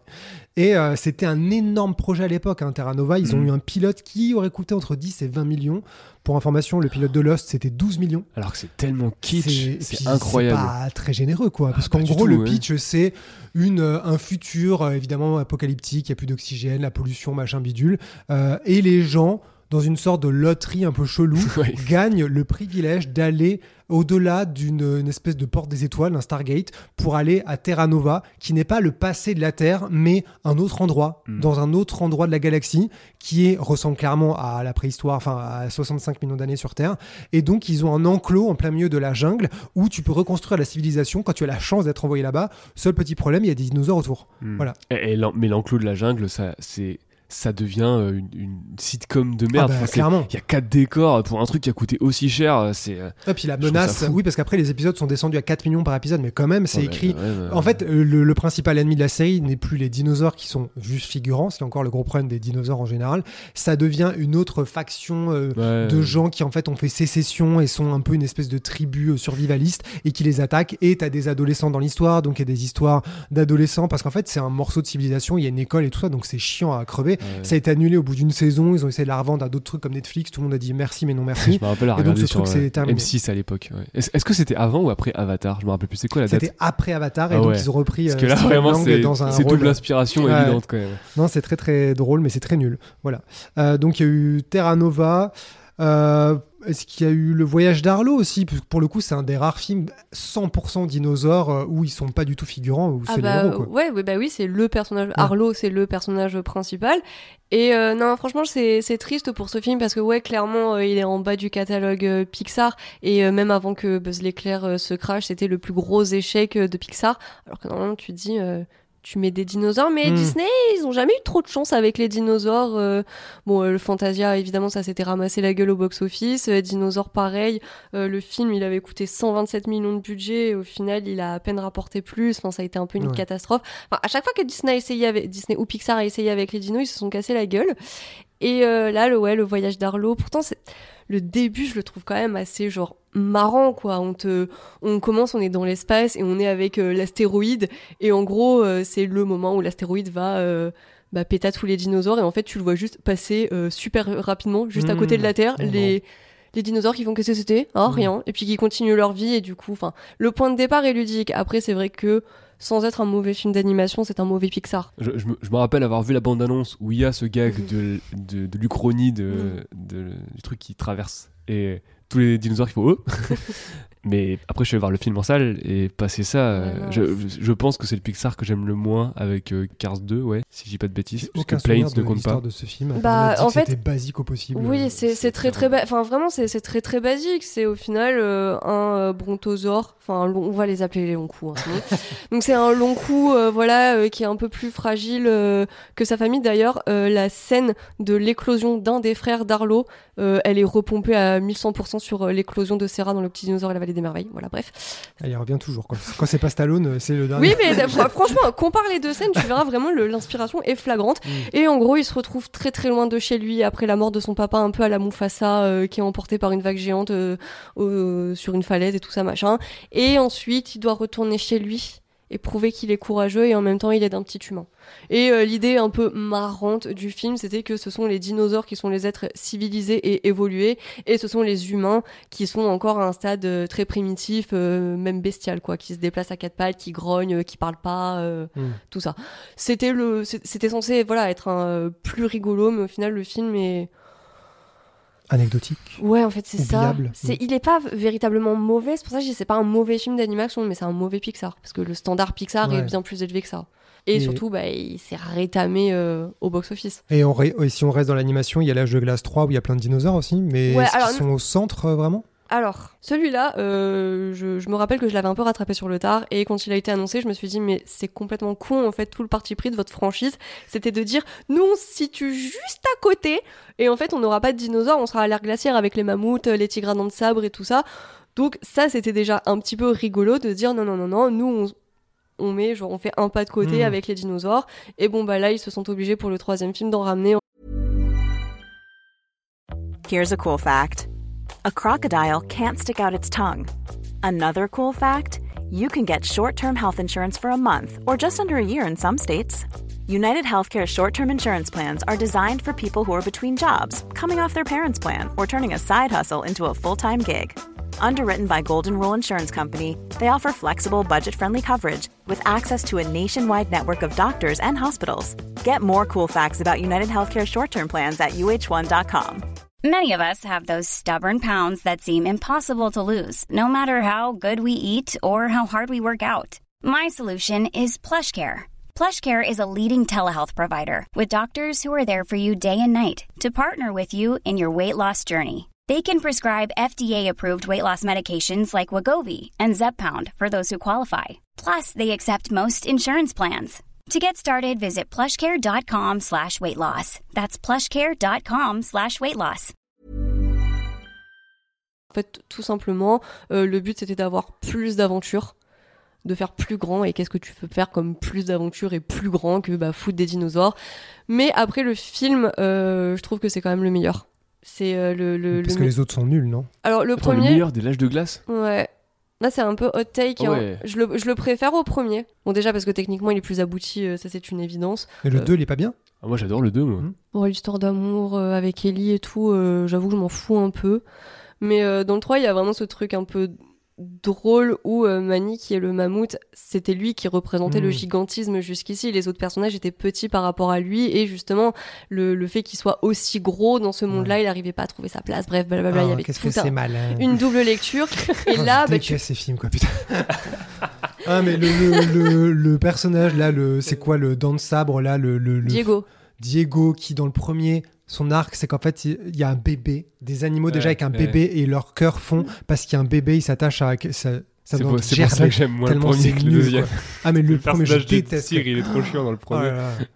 Mais voilà, dans, dans le 3, donc du coup, il y a, il y a ce truc un peu drôle déjà sur l'affiche où là, bah, le rapport de taille est Mm. inversé et du coup, c'est Manny qui est petit et je trouve que c'était très bien exploité avec en plus encore cette idée du monde perdu parce que là, en fait, le monde des, des dinosaures, il est sous la glace. Donc euh, voilà, ils percent la glace, ils vont dans le monde Oui, des dinosaures. euh, Bah, on revient encore à la vallée perdue, euh, Lost voilà, World. on est sur un imaginaire qui, qui fonctionne, hein, ça peut être très simple et on raconte les Mm. mêmes histoires autour de ça, mais ça reste quelque chose de, de ludique et qui, qui est intrigant et t'as envie de découvrir euh, ces mondes-là et tout. Quand en plus ce sont pas des humains qui découvrent ce monde-là, mais des animaux Qui ont tout d'humain. C'est pas, original. pas, pas préhistoriques. Bah, Ouais. Comment c'est ces animaux-là Mathieu, Les animaux pas préhistoriques bah, euh, Pas préhistorique. bah historiques. Bah, je veux dire, euh, il y a préhistorique et historique. euh, Non mais les mammouths et les tout, ils ont pas Ouais, bah c'est avant l'histoire euh, humaine, donc c'est préhistorique. Ah oui, mais dans le premier film, il y a des humains. Ah oui, bah, c'est vrai qu'en plus. euh, Ah oui, il y avait des humains. Enfin, il y a donc, des euh, humains dans un million d'années avant Jésus-Christ. hein, donc, euh, non, mais, euh, pour le coup, je pense que l'âge de glace 1 est plus accurate et scientifique que un million d'années avant JC. Est-ce que vous avez eu le privilège de voir Le Monde presque perdu avec Will Ferrell, qui est un remake d'une série très connue des années 70 qui s'appelle Land of the Lost? Alors honnêtement, j'ai juste l'affiche en tête où il est en train de faire une sorte de rafting. C'est Dans une la jungle, c'est énorme horrible. daube à un point. C'est alors encore une fois, c'est une histoire de euh, de euh, failles spatio-temporelles. Enfin, comme dans la série, hein, pour le coup, c'est euh, dans la série, c'est une famille qui voyage par une porte spéciale au bout d'une cascade et se retrouvent dans un monde qui n'est pas le passé, mais qui est une espèce de planète un peu bizarre. T'as plusieurs lunes et tout ça, donc t'es pas dans le passé, mais ça dirait un peu notre passé, version fantasmée. Et il y avait un dinosaure qui était leur ennemi principal, t'avais une tribu, t'avais des quelques animaux, enfin quelques espèces genre gros reptiles. Ils ont fait un remake de ça avec Will Ferrell. Et euh, c'est tellement nul. Je vais vous donner quand même quelques petits morceaux choisis de cette merde. C'est que donc l'ennemi principal, qui est comme dans la série, un espèce un T-Rex, je crois. Euh, Enfin, un gros, un, un gros. T'appelles ça quoi Des dents tranchantes? Les dents tranchantes, oui. Dents tranchantes. Euh, Le nivellement par le bas, quoi. Ouais, c'est ça. il se retrouve à en vouloir vraiment personnellement à Will Ferrell parce qu'à un moment Will Ferrell lui dit alors que le T-Rex semble être euh, arrêté par un ravin, il dit ah mais de toute façon je pense qu'il est con, euh, c'est une, un crâne de piaf, il a un tout petit cerveau. Du coup le T-Rex se retourne et vexé et va le poursuivre jusqu'à la fin du film pour lui prouver qu'il est pas con. Sauf qu'à la fin du film, il bouffe Will Ferrell. Et après, Will Ferrell revient après avoir été chié par le T-Rex. Du coup, il lui a débloqué les intestins et il revient à dos du T-Rex pour vaincre les méchants. Voilà. Et à un moment, un des gags, c'est aussi que le personnage féminin incarné par Anna Friel, euh, le gag, c'est que tout le monde lui touche les seins pour euh, communiquer. Et il y a aussi un moment, un cristal spécial qui vibre, et en fait, quand tu mets tes mains dessus, tu fais de l'autotune, donc il chante euh, Cher, Believe dessus. Voilà, ça c'est le niveau. Et à un moment, pour ne pas réveiller des dinosaures, au milieu de tout un tas d'œufs euh, qui sont en train d'éclore, il commence à chanter pour les réendormir. Voilà. J'ai regardé ça pour vous. J'espère que vous allez me remercier jusqu'à la Moi fin j'ai des fait temps. les chutes de Carnosaure, chacun son. Moi, je suis sûr que c'était au moins pire que, euh, que la- le monde presque perdu. Putain. Ça a l'air assez, euh, assez difficile. Donc, moi, je croyais que c'était une sorte de voyage au centre de la Terre, un truc un peu drôle à la Jules Verne euh, des accès, mais pas du tout. C'est une énorme merde. Euh, Qu'est-ce qu'on aurait pu mettre de côté encore? Bah après, t'as toute euh, l'exploitation qu'il y a eu derrière Jurassic Park, bien évidemment. ah, Genre Vélocipastor, des trucs comme ça? Oui, voilà. Bah, bah, en fait, c'est ça le truc, c'est que le, le, le cinéma d'exploitation autour euh, des dinosaures, c'est un peu comme les films de requins désormais. C'est que d'un côté, c'est énorme. De l'autre, désormais, il y a une immense marge de ce cinéma-là, qui est une sorte de truc un peu postmoderne, euh, ironique, du Mm. post-Sharknado, du post Ouais, ouais, euh, Croc versus machin. C'est-à-dire des films qui, dont le seul intérêt est de dire Eh, t'as vu, on a un gros nanar débile, viens, on va être rigolo. Et en fait, derrière, c'est pas rigolo. Parce que c'est soit trop volontaire pour euh, être vraiment euh, spontané, soit une très mauvaise comédie. Bref, c'est Mm. souvent nul à chier. Et je mets Vélocipastor dans cette euh, catégorie. C'est un peu mieux que certains trucs de requins tout pourris qu'on a eu, euh, genre Attaque de requins à 2000 têtes là. euh, mais ça, ça vole pas haut. C'est- En fait, vu que tu sais que c'est Oui, oui. volontaire, ça C'est devient une comédie. Est-ce que c'est une comédie? Mm. C'est une mauvaise comédie. Ouais. Voilà. Mais j'ai quand même fait une petite liste euh, de, trucs euh, sympas. Alors en 2008, on a Jurassic Commando. Alors il y a- il y, a Norbert Moutier qui a fait un mockbuster de Jurassic Park. Si vous connaissez pas Norbert Moutier, c'est un, cinéaste et fan de bis français qui s'est mis lui-même à faire des trucs bis complètement euh, hyper fauchés euh, à l'arrache pour la, passion du truc. C'était complètement auto-édité, etc. Et donc Dinosaur from the Deep est un de ses films les plus connus. Euh, donc ça se passe en 2004. Ne sachant pas comment exécuter un abominable criminel récidiviste, récidiviste pardon, alors que la peine de mort vient d'être abolie, les experts du FBI et leurs avocats imaginent d'embarquer le condamné dans un voyage dans le temps, vers une époque où la sentence s'appliquait encore. Pour des raisons, Ah, la pour des raisons financières, cette expédition est couplée avec une mission scientifique sur la planète Terra et chargée de retrouver la trace des premiers dinosaures. Ceux-ci existent bel et bien, et alors que l'équipage s'est lancé à la poursuite du prisonnier en fuite, leurs membres doivent vivre l'horreur et faire face à des dinosaures de sang. C'est le pitch Des officiel. dinosaures de sang. Voilà, euh, bon voilà, les rescapés du monde perdu de 2009, T-Rex 3D 98, parce qu'il en faut un 3D bien sûr. Est-ce que c'est aussi bien que Piranha 3D Euh, je ne sais pas, mais ça a l'air très bizarre. C'est une histoire de, de gamine euh, euh, qui trouve un œuf de T-Rex, qui fait tomber l'œuf sur le sol et qui là a des visions. Elle se transporte à l'époque des- du Crétacé. Voilà. Euh, me demande pas. Alors il y a eu, y a eu plein de le lien, mais- Raptor. Il y a eu Raptor en 2001, Raptor Island en 2004. Ptérodactyle en 2005, parce que du coup, ils- après, ils ont fait des films sur des, des- des dinosaures spécifiques, bien Mhm. sûr. Euh, alors, il y en a un qui me fait beaucoup rire, c'est Sherlock Holmes, Les Mystères de Londres. Alors, dit comme ça, tu pourrais te dire, il n'y a pas de dinosaures. Ouais. Eh bah si C'est Sherlock Holmes qui Le- enquête les mystères de Londres, c'est des dinosaures. Bah, en fait. c'est c'est ça, voilà. Euh, voilà. Euh, bon alors, euh, ah, j'ai pas parlé de Voyage to the Planet of Prehistoric Women. Alors là, on est avant euh, Jurassic Park, c'est en C'est le Cave 68. Girl Revival, ça. Voilà, le pitch officiel. Des astronautes atterrissent sur Vénus, y affrontent des créatures dangereuses et y rencontrent des Vénusiennes sexy. Oh là Je là. pense que les dinosaures sont moins Parce que les importants. femmes viennent de Vénus, c'est ça Ah putain, j'y avais pas pensé. Voilà. euh, Bon, il y en a plein. Il y a l'histoire de gars qui reviennent dans le passé, qui bougent un papillon et du coup, euh, ça fout le bordel. Il y a des dinosaures sur la, sur le, sur, euh, sur la Terre. Il y a un film qui s'appelle Aztec Rex. Genre aztèque comme la civilisation aztèque. Euh, voilà. Une armée de conquistadors font la découverte d'une tribu aztèque victime des ravages d'un tyrannosaure. Oh, Réalisé par ça. le mec qui a fait les précons 3 et 4 quand même. Donc marque de qualité. voilà, j'ai- je suis tombé sur un truc qui est sorti en 93, donc l'année de Jurassic Park, qui s'appelle. Kyoryuki Monogatari, je crois que c'est japonais. Et ça a attiré mon œil parce que sur l'affiche, il y a un T-Rex habillé en Père Noël. Ah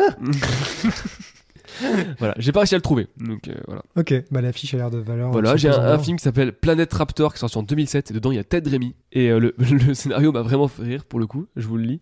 En 2066, les raptors dominent désormais la galaxie. Sur une planète lointaine, un commando d'élite tente d'exterminer ces créatures. De leur succès dépend le futur de l'espèce humaine.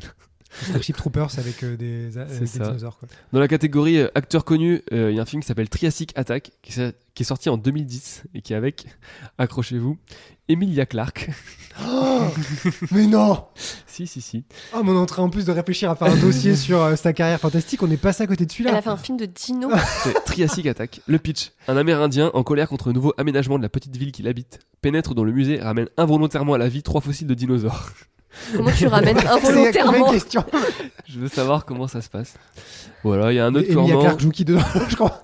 Je- alors, je Un crois qu'elle a, raptor. je crois qu'elle a pas un gros rôle, très clairement, c'est les tout débuts de sa Quelle carrière. déception. Elle double un raptor. Euh, voilà, bon, il y a un truc qui s'appelle Dinosaur Experiment, avec les créatures les plus féroces de la préhistoire qui se cachent dans un petit, rang- un petit ranch du Texas. Mais tu devais pas aussi parler de Dinosaur Project qui a l'air d'être un des. Si, si, si. Non, mais ça, euh, ça a été produit pour relativement de la thune. hein. Mais Ah. euh, avant ça, je dois aussi vous dire que j'avais prévu donc toute une liste avec, bon, voilà, Bikini Girls, on Dinosaur Planet, etc. Mais hier, j'étais à la Lune à Narland et ils nous ont passé un extrait. Euh, que j'ai immédiatement noté, que je, je n'étais pas tombé dessus dans mes recherches, et pour cause, il y a que pour trouver des trucs pareils, d'un film qui s'appelle Sodomic Park. Alors j'ai cherché un petit peu, Je me demande. Je me demande de quoi ça parle. ouais. donc euh, là clairement on est sur de l'animation en volume, hein, mais euh, très saccadé. Mhm. Ils avaient clairement pas les mots. C'était pas, c'est pas du Harryhausen si tu veux. Donc l'extrait qu'on a vu c'est un dinosaure très très mal fait qui poursuit une dame en petite tenue. Donc j'ai cherché un peu quand même plus tard en me disant mais qu'est-ce que c'est que ce truc? Donc j'ai trouvé le pitch qui est sur euh. Donc c'est clairement une parodie, euh, alors que je pensais soft porn en voyant le- l'extrait à la Lune à Narland, Ouais, mais qui est je crois un vrai porn pour le coup soft. ouais. car euh, c'est un peu une liste de ce qui se passe dedans, le pitch officiel de Marc Dorcel. Trois naufragés sur une île perdue, une tribu primitive adepte du fist et de sacrifice anal. Donc je veux savoir ce qu'est le sacrifice, Sacrifice anal. et enfin, T'étouffes quelqu'un dans le trou du cul de quelqu'un d'autre, ça se passe comment des tripotanus déchaînés. Et j'adore le titre, le tripotanus. Je Ah, ne connaissais merde. pas ce dinosaure, mais euh, C'est un vrai dinosaure le Tripotanus? euh, voilà, je ne pense pas. Voilà, ils ont passé aussi à la même nuit un truc qui s'appelle Lust World avec aussi des dinosaures. Et il y a aussi dans le pitch du sacrifice anal. Donc ils ont une fixette Ah ouais. avec ça. C'est le sacrifice anal Cinematic Universe, quoi. C'est- un peu ça. Mais Bon, j'ai un voilà. peu peur de faire une recherche Google euh, Ouais, sur. non, te plaît.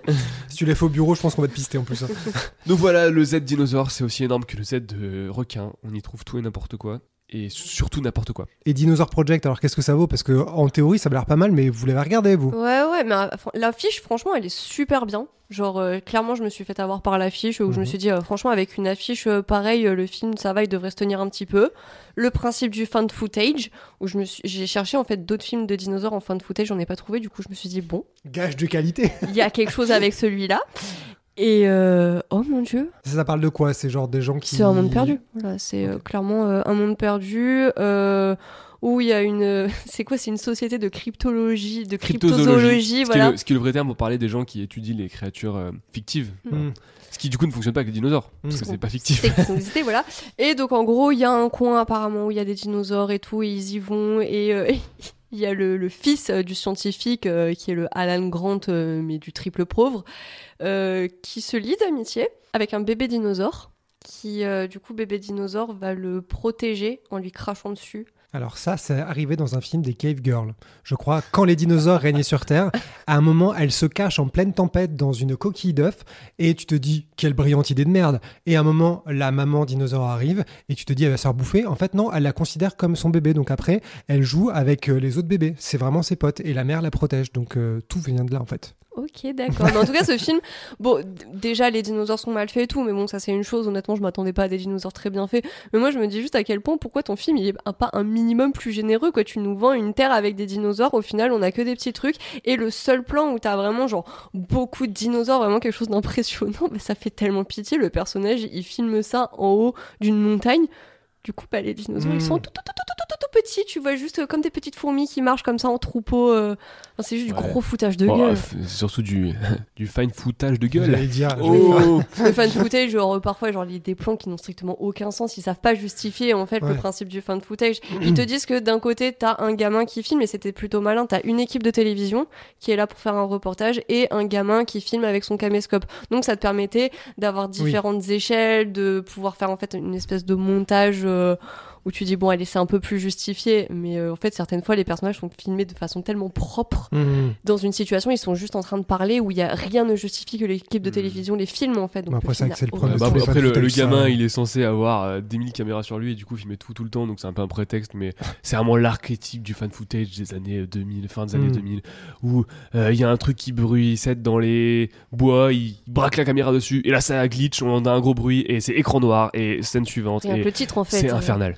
The Dinosaur Project, Ouais. The Blair Witch Project euh, Ouais, bon, on l'a compris quoi C'est en 2012, donc juste après euh, Cloverfield en 2008. Donc euh, j'imagine que Oui, ça Oui, tire non, mais c'est vraiment la, la, la vague euh, fan footage. hein. Ouais. Il y a eu Rec, il y a eu Paranormal Activity, tout le monde veut sa part du gâteau. Et euh, là, le gâteau, il, le gâteau il du- est dégueulasse. Mm. alors que pourtant sur le principe genre un film en fan footage dinosaure euh, moi je signais Ouais, il y avait- non, mais il y avait, y la promesse d'un truc un peu euh, pas réaliste, mais euh, une approche vraiment survival du genre qui, Ouais. mine de rien, est pas tant Mhm. que ça euh, en vogue parce que c'est souvent des gros budgets, c'est souvent des gros films parce que mettre en scène un dinosaure, ça coûte cher.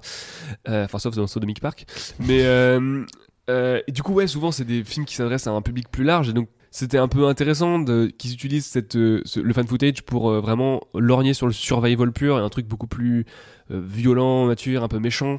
Sauf que dans les faits, c'est vraiment euh, l'archétype de ce cinéma-là pourri de l'époque. quoi. puis ils savent pas quoi faire avec les personnages. Du coup il y en a un et c'est le borderline du groupe. Euh, du coup au bout d'un moment il veut s'approprier les découvertes scientifiques. Du coup il essaie de tuer les autres. Et du coup c'est lui qui devient le prédateur. Oh là là. non non non, non franchement c'est tellement bateau Euh, Post Jurassic, il y a un autre truc qui m'amuse, moi, c'est euh, le film Komodo, je sais pas si vous l'avez vu, en 99, Ouais. qui, sur l'affiche, c'est vraiment mis par les producteurs de Bidule, par les machins de Bidule, par les créateurs des effets spéciaux de Jurassic Park. mais c'est sur un varan non? Oui, sur les varans de Par le stagiaire ouais. régie Non, mais Jurassic Park ça, 3.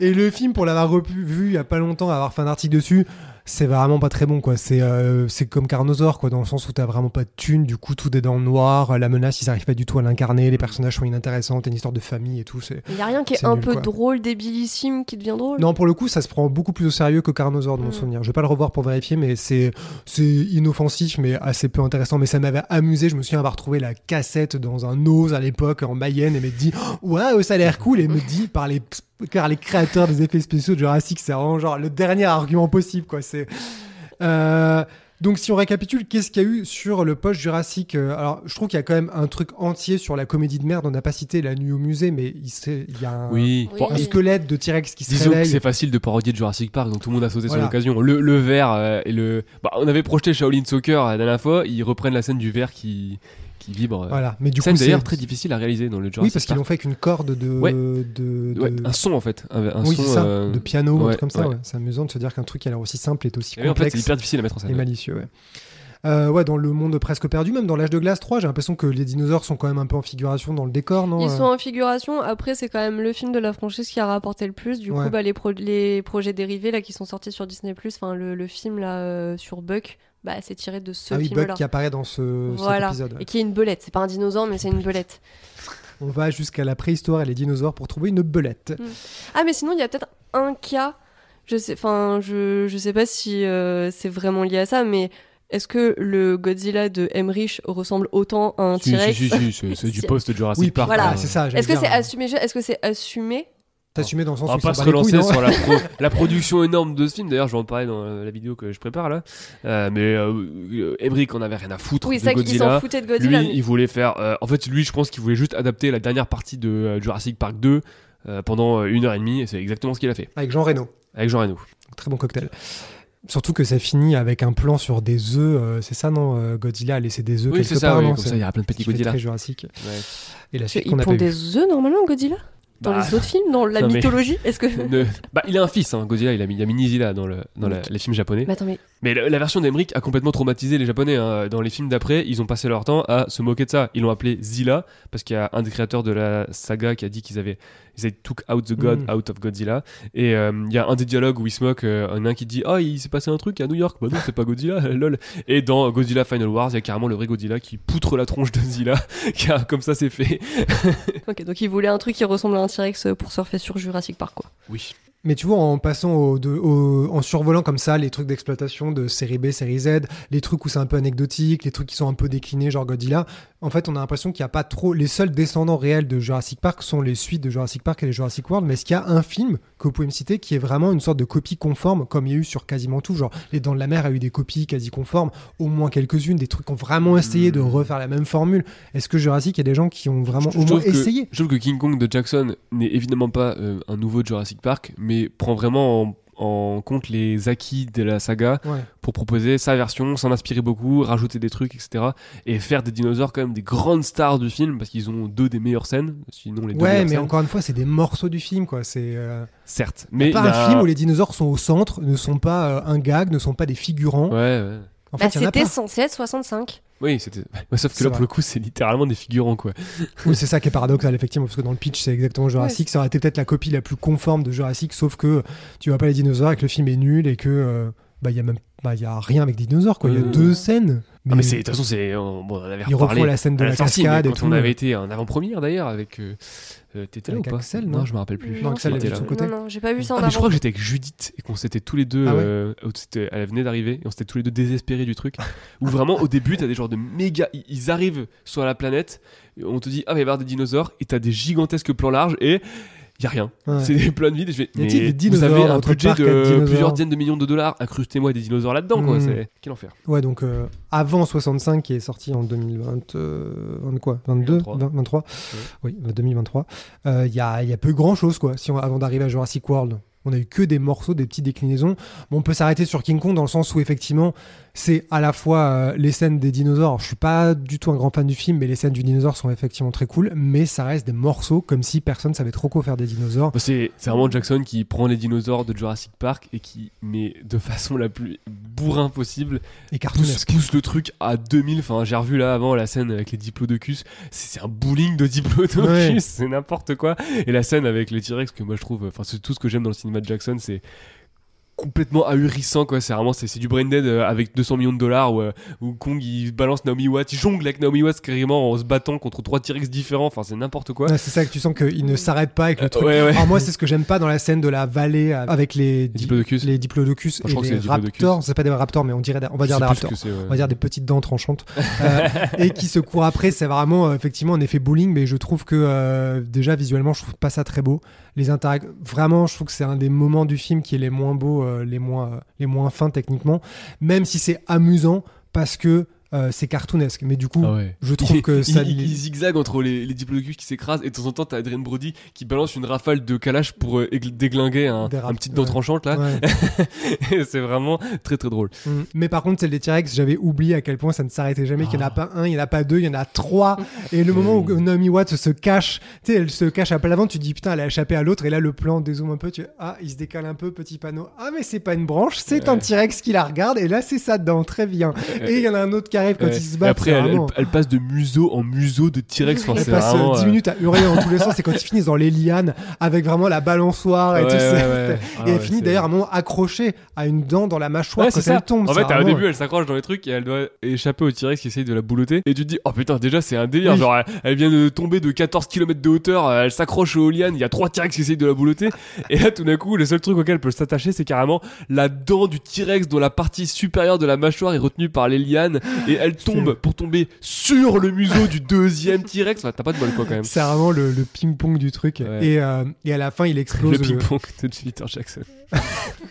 Et à la fin, il, euh, elle, euh, lui, il éclate la mâchoire du T-Rex exactement comme Ouais. dans celui de Et 33. il avec, essaye de euh, leur jouer avec ouais, après. c'est amusant ça. Mais oui, euh, c'est vrai que ces scènes-là sont très cool, mais encore une fois, c'est un morceau, une parenthèse Oui, dans un film c'est- entier. c'est c'est de l'habillage généreux. C'est vraiment en mode allez, tenez ces cadeaux. Je sais que ça vous fait kiffé. Mais... Ce qui explique peut-être pourquoi, quand Jurassic World 1 est sorti en 2005, Jurassic World 1, ouais, en 2015, pardon, euh, il a été un tel succès. C'est qu'en fait, il n'y avait aucun autre film qui avait rempli cette mission de giga spectacle avec plein de dinosaures quasiment du début à la Là, fin. il reprenait une marque établie en plus, donc il y avait la sécurité de ça va, En on plus, est en ouais. terrain connu. Et c'est vrai que Oui. personne n'avait investi ce, ce- ce morceau du cinéma à grand spectacle depuis les Jurassic Park, depuis 2001 avec Jurassic Park 3. Bah, c'est vrai que contrairement euh, aux requins, euh, c'est resté un terrain.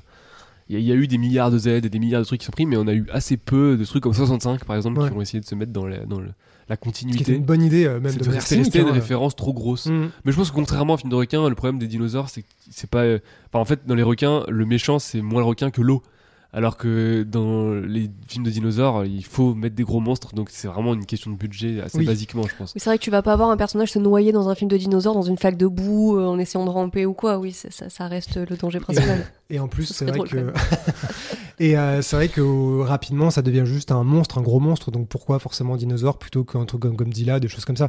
Parce que comment tu le caractérises autrement que euh, bah, il Bah, est gros, c'est- il après, c'est une- en fait, le dinosaure est une franchise qui n'est pas une franchise. Mm. On sait tous que ce que c'est, on s'y rattache, on les aime, on les connaît, alors que c'est quelque chose qui existe vraiment. Donc c'est assez facile de s'y rattacher en tant que spectateur. On a tous nos préférés, voilà, machin. Enfin, sauf toi, bien sûr. Mais, euh, mais, mais dans- ouais, dans le. C'est ça, et c'est des, des images instantanément reconnaissables, Mm. et encore plus depuis de Jurassic Park. Donc, euh, Et ouais, un- donc si on doit donner les meilleurs films de dinosaures, c'est un film où ils sont pas les stars, et peut-être la série Primal de Tartakovsky où euh, bah, c'est un des personnages principaux avec euh, le héros, euh, Ouais. le caveman. clairement caractérisé comme tel pour le coup, parce Ouais. qu'aucun des deux ne parle. Mm. Et puis bon après il y a tout ce jeu de c'est l'homme qui est plus bestial que la bête, qui elle est plus humaine. Enfin de toute façon euh, il est incroyable et euh, bah, je crois que l'épisode qu'on préfère tous les trois, bah, c'est celui avec les dinosaures zombies. Plague of Madness, l'épisode incroyable. 7 de la saison. Qui est un. du- Qui est, à part tension. Jurassic Park, je pense, le truc le plus incroyable qui a jamais été fait sur les apnée. C'est franchement c'est dinosaures. 20 minutes d'apnée. Ouais. C'est la folie. Et pour le coup, il y a une émotion tout, que ouais. je trouve énorme euh, quand à la fin, euh, ce Ouais. dinosaure euh, périt dans la lave, hein, c'est ça? Il Mm. se fait tuer dans la Ah lave? ouais, non, Là mais il est déjà euh, tout décomposé et tout. euh. Si, si quelqu'un en dehors de la salle de réunion nous écoute, regardez Primal, Ouais. c'est Ouais, non, incroyable. Faut juste se dire le point de départ, sans dire ce qui se passe après, si je, je vais le revoir après, je pense d'ailleurs, euh, c'est que tu as un endroit idyllique avec des dinosaures et qu'un dinosaure infecté arrive par un truc qui a l'air horrible et qui contamine tout le monde et que c'est le chaos qui commence à partir de là. Hmm. Donc il vient briser quasiment le paradis où tout a l'air magnifique. Euh, Il arrive avec une gueule de zombie absolument horrible et l'effet de contamination est dévastateur et ne s'arrête pas. et dans la catégorie surenchère, alors celui-ci Ah se ouais. place très très haut quoi. Ouais. C'est vrai que c'est un peu en apnée, comme tu dis. Et, euh, et sur les trois derniers Jurassic World, alors à part le troisième qui est nul de A à Z, euh, pourquoi, t'aimes- pourquoi vous- tu défends, toi, Mathieu, le premier Jurassic World euh On Non, parce que je trouve qu'il on y a arrive quand à même... cette question. Non, mais les, les scènes où tu dirais que vraiment ils savent bien exploiter les dinosaures. J'avais fait un euh, dossier à l'époque euh, de 3 justement, où je reprenais plan par plan tout votre dossier pour dire que c'était nul, en disant en fait non, Chaque c'est pas si mal. non mais je suis d'accord pour dire que le film a de gros défauts, que la mise en scène n'est pas toujours inspirée, etc. Mais la, la reprise de la, la métaphore entre guillemets de Spielberg, si elle n'est pas très subtile, elle a le mérite de vraiment prendre en compte ce qu'est Jurassic World, c'est-à-dire l'Indominus Rex du cinéma hollywoodien, euh, ce qui, euh, je trouve, euh, le, le, concept même d'avoir un dinosaure génétiquement modifié, franchement, j'ai pas tant de problèmes que ça, comme ils disent dans le film eux-mêmes. Et c'est ça pour moi l'intérêt de ce que ça raconte le film. En fait, tout le monde a retenu cette phrase qui est pas subtile, d'accord? Les gens veulent plus dedans. Voilà. Qui, évidemment, on est d'accord, veut dire les gens veulent, en veulent toujours plus dans le blockbuster américain, donc on va leur en donner. Mais pour moi, la phrase la plus intéressante du film, c'est euh, donc la phrase du docteur Vu, c'est ça, qui est euh, le gars qui fabrique les dinosaures, où je, je sais plus, je crois que c'est euh, le personnage de Chris Pratt qui lui dit. euh, mais vous avez fait un dinosaure génétiquement modifié, c'est complètement con. Et lui, il répond, bah en fait, tous les dinosaures, ils sont génétiquement modifiés. hmm. Et c'est très vrai à Hollywood aussi. Enfin, c'est-à-dire que tu peux dire ce que tu veux, un blockbuster, ça reste un blockbuster. hein. C'est un truc euh, par définition artificielle, par définition qui veut tout tirer de l'argent. Et je sais pas, je trouve ça pas inintéressant que le fait de mettre ça en perspective, la fameuse scène avec les talons et le T-Rex, excuse-moi, mais je la trouve trop bien. Et c'est une bonne manière d'utiliser le fanservice parce que le T-Rex représente le blockbuster à l'ancienne. Et oui, il va poutrer la tronche de l'Indominus Rex. Et oui, c'est pas subtil, et oui, tout ce que tu veux. Mais symboliquement, euh, ça se tient en fait. Et je trouve que le fanservice est certes très envahissant, mais pas si bête dans l'idée que le film se passe exactement le même laps de temps qu'il y a eu entre nous et Jurassic Park. Et donc les personnages, c'est nous en fait. C'est les gamins qui ont grandi avec Jurassic Park. Il y a un des personnages qui certes est très mal écrit, on est d'accord, mais il a un t-shirt Jurassic Park. Exactement comme Mathieu quand il fait des vidéos chez Écran Large. Exactement. Non, mais il a les- ses figurines de dinosaures sur son bureau exactement comme Mathieu à écran large. Donc c'est euh, Il connaît nous des dinosaures exactement comme Mathieu. non mais tu vois c'est ça c'est euh, le, et, euh, le truc du on refait l'erreur et tout bah c'est ils le font pour la même raison que nous on adore euh, enfin il y a ce genre de, de de mise en scène de la passion pour le, Mm. le, le danger le, fri- le frisson du dinosaure qui est pas mal. Je trouve que le film met en scène un fantasme que moi j'ai eu depuis le début c'est-à-dire voir le parc marcher. Et je suis d'accord que le moment où ils le détruisent c'est un peu décevant parce que c'est que les ptérodactyles. Mm. mais rien que il y a un plan que j'aime beaucoup et qui pour le je trouve je trouve est très bien mis en scène. C'est le premier plan où on voit le parc. Ils arrivent dans leur hôtel. Le plan passe devant la fenêtre et on voit le parc par le- il y a un surcadrage en fait avec la fenêtre. Et là le plan traverse la fenêtre dans le surcadrage et survole toute l'allée du parc. Et moi je veux voir ça depuis 30 ans par C'est Jurassic marrant que tu parles de cette scène parce que justement, en le revoyant, et la dit- musique pardon je te coupe mais à ce moment-là la musique de Giacchino incroyable voilà. Mais justement, moi, c'est ça que je trouve assez euh, étrange et qui me déstabilise, c'est que quand tu arrives sur l'île de dans le parc de Jurassic World avec les gamins, t'as le thème, c'est, ça, le truc commence à charger. Tu te Ouais. dis ok, l'émerveillement est là. Sauf que l'émerveillement, cette musique se fait sur les escalators, se fait sur la chambre d'hôtel de luxe, et a- il y finalement, a un peu d'ironie là-dessus aussi oui, mais justement, ça, c'est mon problème avec ça. Et la grande musique triomphante se fait sur, tu ouvres la fenêtre et tu survoles le parc, tu survoles les allées avec les magasins de merchandising comme à Disneyland. Et oui, mais d'accord, mais ok, mais en fait, mon problème avec ça, c'est que tu as conscience que tu arrives à un degré d'exploitation que la seule magie qu'il peut y avoir, c'est avec un degré déjà de non-émerveillement, de non-innocence sur ça, et qu'en fait, tout ce que tu as raconté maintenant, c'est t'émerveiller sur juste bah, la machine que c'est. Et en fait, ça met en scène ça d'une manière que je trouve hyper bizarre. Ouais, mais Et- justement, je trouve que ce qu'il y a derrière la phrase de vous et l'histoire du, du, du T-Rex qui revient, c'est qu'en fait, euh, euh, le, ton job en tant que spectateur de blockbuster, c'est de passer outre. Tu vois ce que je veux dire de, de te dire, oui, certes, c'est un. Sans pour autant euh, ne pas critiquer quelque chose. C'est le cas de l'Indominus. Les critiques envers l'Indominus dans le film sont. euh, comment dire euh, alors, elles sont justifiables. Enfin, je veux dire, tu Mm. peux dire que l'Indominus c'est une mauvaise idée, alors que le T-Rex en soi n'est il a une raison de vivre et à la fin, c'est un héros. Un peu comme Godzilla d'ailleurs euh, dans les films euh, post le premier film. Mm. C'est-à-dire que euh, c'est, euh, ça représente une forme de divertissement qui certes est compromis comme toute forme de divertissement, mais avec laquelle tu es capable de passer outre. Donc concrètement le premier Jurassic Park, le blockbuster à l'ancienne, là où l'Indominus c'est vraiment euh, bah, c'est Jurassic World 3. C'est-à-dire le truc reconstitué à partir de bouts de Frankenstein pour juste prendre ta thune et c'est tout quoi. Et je, je trouve que c'est, c'est pas si mauvais. Et la scène du mosasaure où ils, ils en font, ils le bouffent le requin là, bah c'est ça, c'est-à-dire que c'est un spectacle dolphinarium, donc un truc euh, par définition qui, a- qui peut causer beaucoup de souffrance, etc. Mais dans les faits, euh, bah c'est trop cool, c'est Mm. un mosasaure. Voilà, et donc l'idée c'est euh, tu gardes l'esprit critique.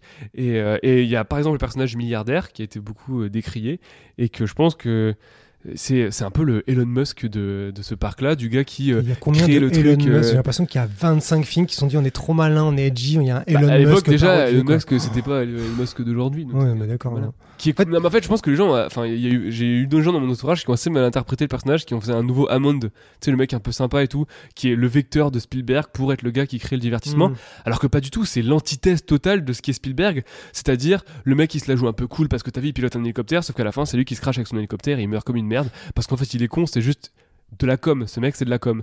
Et le truc du T-Rex, c'est qu'il va, il traverse la com, il détruit les, les trucs de, de merchandising, etc. Et Spielberg, tu disais qu'il y avait 250 millions de dollars pour euh, de budget marketing pour Jurassic Park 2. N'empêche qu'à la fin, ce que tu retiens de Jurassic Park 2, c'est pas son marketing, c'est le film, alors que Jurassic World 3, on se souviendra plus du marketing que du film. Bah, moi, je suis pas sûr de me souvenir beaucoup du premier Jurassic World par rapport à la campagne marketing de l'époque. En fait, ce qui me dérange, c'est que je vois très bien l'idée de base et je vois ce qu'il essaie de raconter. Et en même temps, quand je vois le film, j'ai l'impression que justement, il tombe dans ces travers-là, notamment avec autant de personnages. Tu remets des gamins qui sont inintéressants possible. Tu mets leur personnage des parents. Tu mets l'assistante qui est inintéressante, mais elle se fait bouffer. Waouh, qu'est-ce que c'est Mais hyper meurtre osé. hyper cool. Mais je trouve ça nul. Tu tues la personnage, le personnage qui est le plus antipathique du film de la manière la plus, la plus cruelle. C'est genre le degré zéro, tu vois, de l'investissement et de, de, de- pour moi, c'est prendre les gens pour des cons, tu vois. Il y a aucun danger sur les personnages principaux qui sont attaqués de tous les côtés. Il y a un moment, euh, Bry- Bryce Dallas Howard, elle monte sur le toit d'une voiture en pleine invasion de ptérodactyles pour crier le nom des gamins alors que des gens au sol se font attaquer. Tu en fait, c'est constamment ce genre de foutage de gueule. Les gamins ne se font pas rattraper par l'Indominus Rex alors qu'ils courent dans un champ jusqu'à ce qu'ils sautent dans une cascade. En fait, c'est que des trucs comme ça. Je sais que c'est les codes, c'est pas grave, mais euh, il y, en a juste tellement jusqu'à la fin du film. Et encore une fois, je trouve qu'à la fin du film, ça devient beaucoup moins amusant. En fait, à partir du moment, je trouve que la première partie, notamment l'évasion de l'Indominus Rex avec les voitures, euh, quand le mec se fait tuer et tout, c'est assez cruel Mm. et assez bien foutu. Il y a une vraie tension. Et à chaque nouveau palier de spectacle, c'est de moins en moins Ouais. intéressant. Je Pour le coup, je suis assez d'accord. Jusqu'à à la, à la toute fin qui me fait toujours rire. Parce que je trouve que c'est le truc le plus incohérent narrativement, enfin le plus incroyable, c'est qu'ils sont dans le hangar et tout va bien, alors que la Claire, elle est coupable, enfin elle va passer les 30 prochaines années de sa vie en prison. Pourquoi il la laisse encore debout? C'est quoi sa rédemption à la con en fait? Non Bah, dans le deuxième, elle veut protéger les dinosaures. Ouais, non, et, Oui. et elle Très, met parfois très- des chaussures très qui sont pas des talons Non, aussi.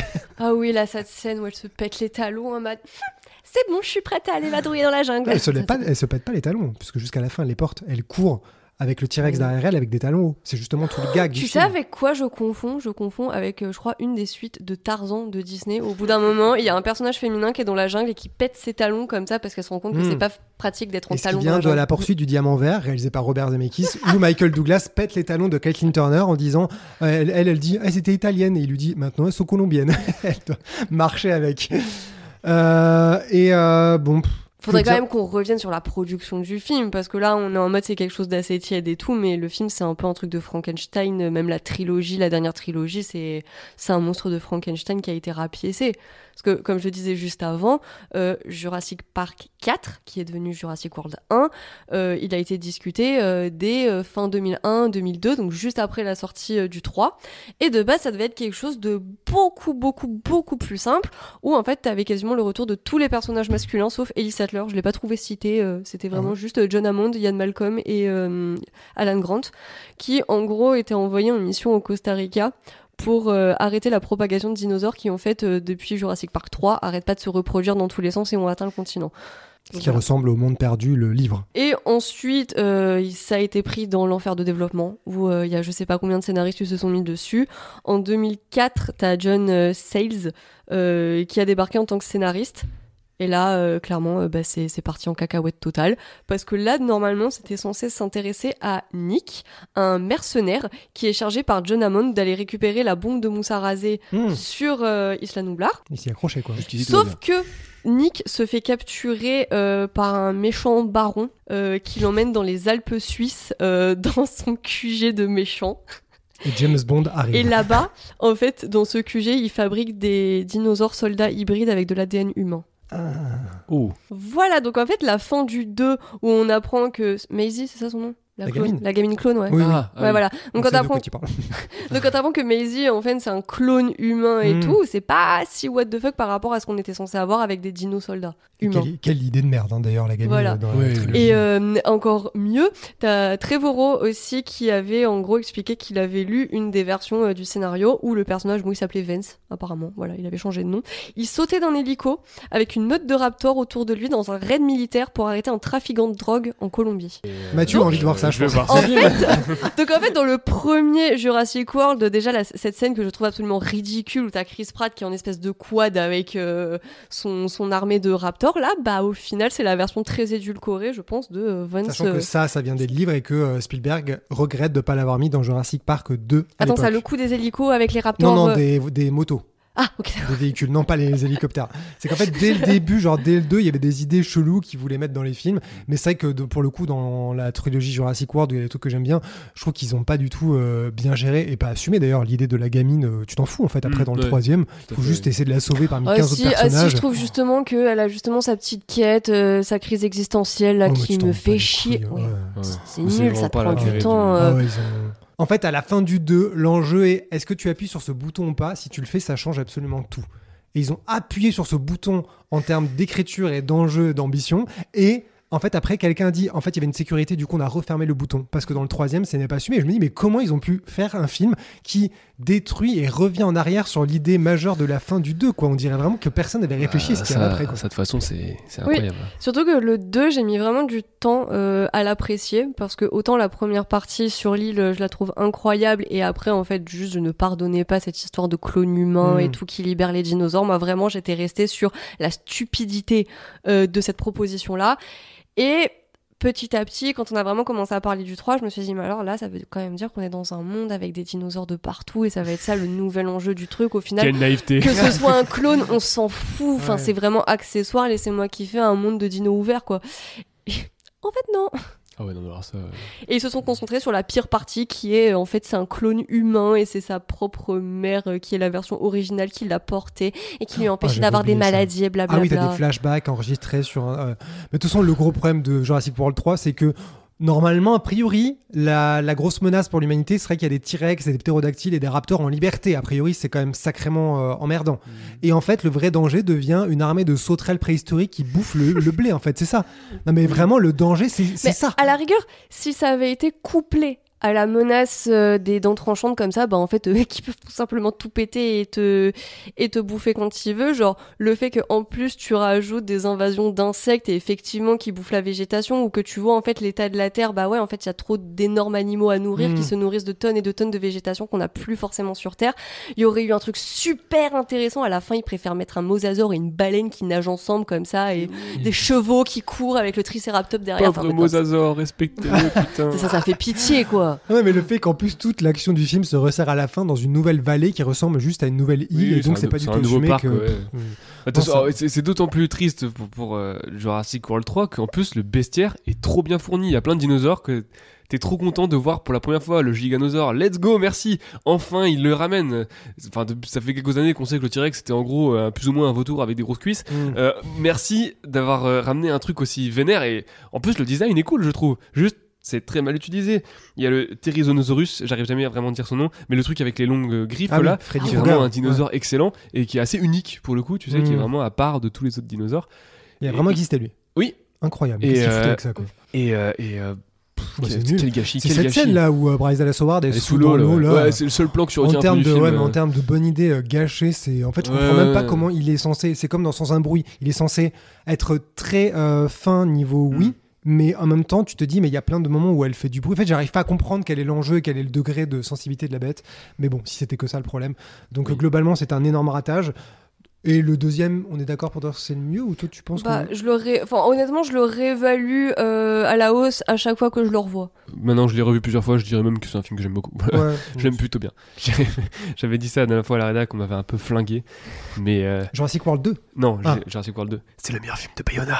Ah oui. Euh, oui, c'est vrai que tu détestes Impossible et que quelques minutes après minuit, tu t'en fous aussi. Ah ouais, je trouve Ouais. ça vraiment pas bien. Bon, je, peut-être que je serai un peu dans ta team pour le coup. euh, faudrait que je Parce que j'avais dit ça et Antoine a fait une descente d'organes Ouais. en direct. euh.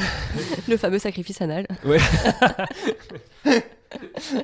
Et vous avez regardé la colo du Crétacé, puisque comme on parle d'exploitation, pour le coup, Jurassic n'a jamais failli à sa mission Ah, d'exploiter un- à un fond le filon de Ouais, j'ai- euh. J'ai vu un petit peu. Bah, le- le principe, genre justement, le fait que toute la destruction du parc dans Jurassic World ce soit un énorme angle mort. Là, on me disait, bah en fait, on va te montrer la destruction du parc. En fait, on va te montrer ce qui se passe à Jurassic World pendant les événements du premier film. Bon, c'est animé, et c'est moche, mais sur un malentendu, ça aurait pu être sympa. J'ai tenu un épisode parce que bah t'es avec une bande de gamins insupportables.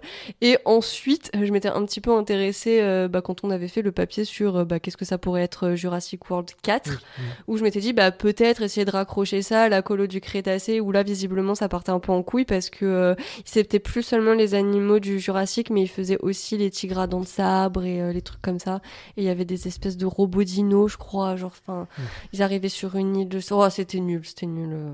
En tout cas, selon le Discord, Jurassic World 1, c'est pas si mal. hein, parce que j'avais fait un sondage aussi, un peu comme la dernière fois avec euh, Conjuring.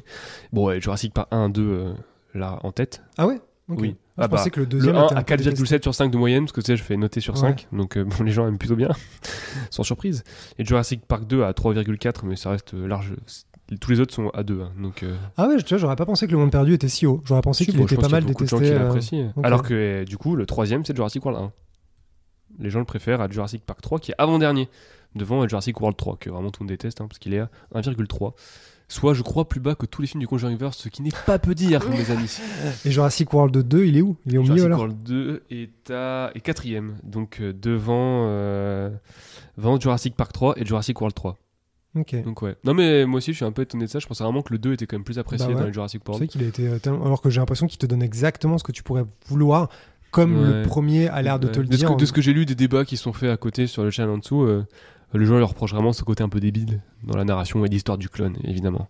D'accord. Parce que bon, Jurassic World 1, c'est quand même sacrément débile aussi. Hein. Ouais. T'as genre les deux personnages de geek au poste de contrôle, tu vois, pareil. Ils me disent, Ouais, mais pourquoi ouais. vous surchargez votre histoire? Pourquoi il est parent des enfants que... Oh là. Puis bon, euh, les deux personnages de euh, Owen et Claire, j'ai trouvé vraiment pas Bah, bien. si quoi. Claire était vraiment restée une connasse du début à la fin, moi j'aurais bien aimé son Mmh, personnage mmh. en fait euh, de voilà t'es une mauvaise tata, euh, tu laisses euh, tes neveux en danger et tout et en plus c'est toi qui es euh, quand même assez directement responsable de tout ça mais vu qu'elle a son grand arc de rédemption Mmh. avec Owen, bah, Vu qu'elle a été tout. gentille avec ses Fang, elle va échapper à la prison. Bracelet électronique. En plus, C'est un peu histoire Nicolas Sarkozy de seconde, Jurassic quand Park. T'as l'impression qu'ils sont passés de. Ils ont eu un date et ça s'est pas très bien passé, du coup ils se tournent autour. Ah, on a un vieux couple pantouflard dans le troisième. c'est trop bizarre, il y a plein d'étapes qui ont été grillées. T'y crois pas une seconde. Bah, ils ont eu une gamine clone Ouais. temps, voilà.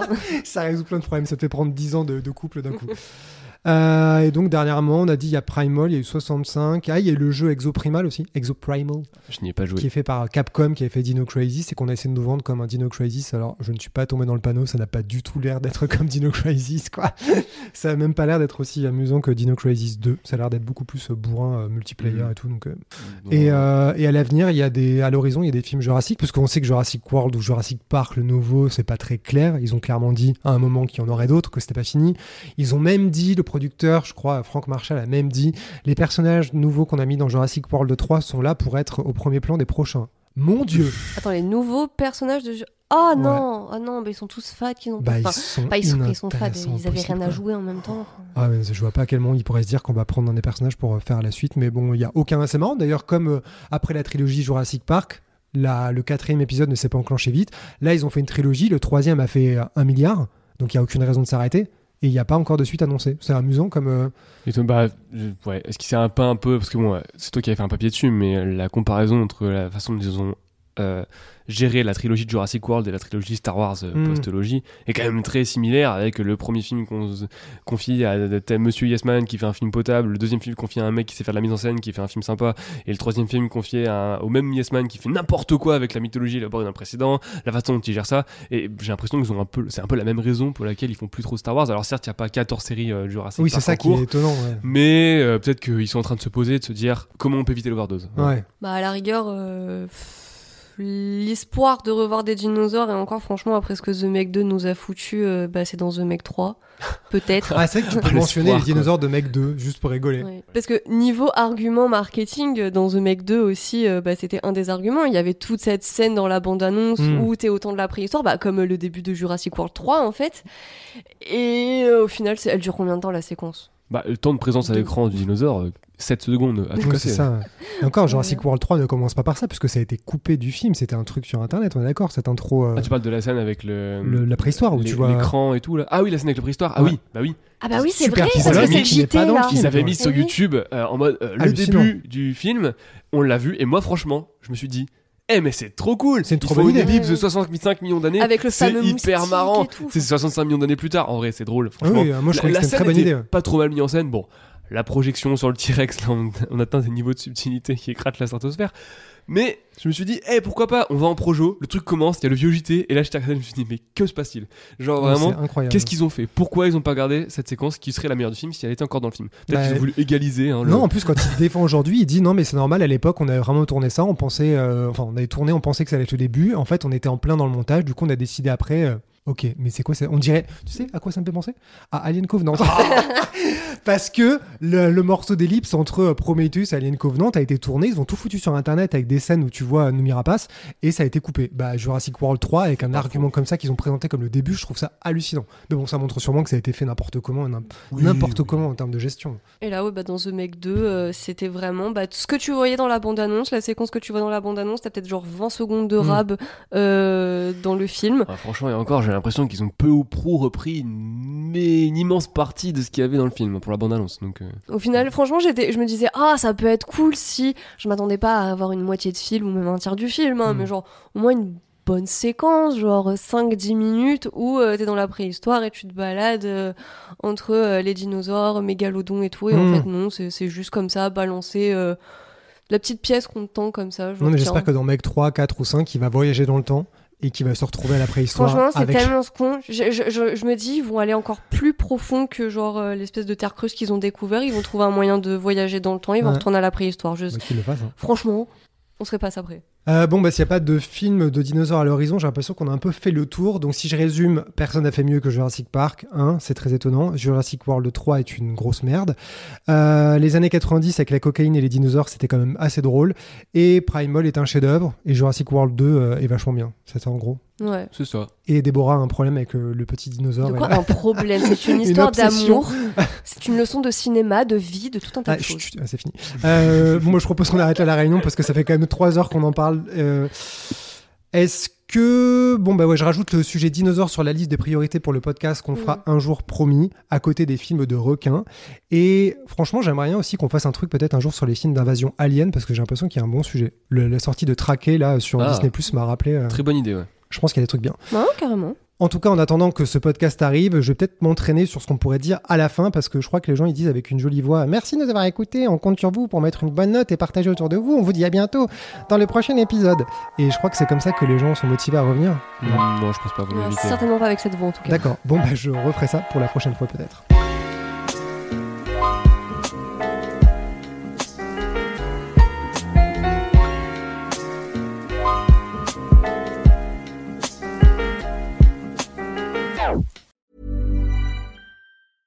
Imagine the softest sheets you've ever felt. Now imagine them getting even softer over time. That's what you'll feel with Bowl and Branch's organic cotton sheets. In a recent customer survey, 96% replied that Bowl and Branch sheets get softer with every wash. Start getting your best night's sleep in these sheets that get softer and softer for years to come. Try their sheets with a 30-night guarantee. Plus, get 15% off your first order at bowlandbranch.com. Code BUTTERY. Exclusions apply. See site for details. Planning for your next trip? Elevate your travel style with Quince. Quince has all the jet setting essentials you'll want for your next getaway, like European linen, premium luggage options, buttery soft Italian leather bags, and so much more. And is all priced at 50 to 80% less than similar brands. Plus, Quince only works with factories that use safe and ethical manufacturing practices. Pack your bags with high-quality essentials you'll be wearing for vacations to come with Quince. Go to quince.com slash pack for free shipping and 365-day returns.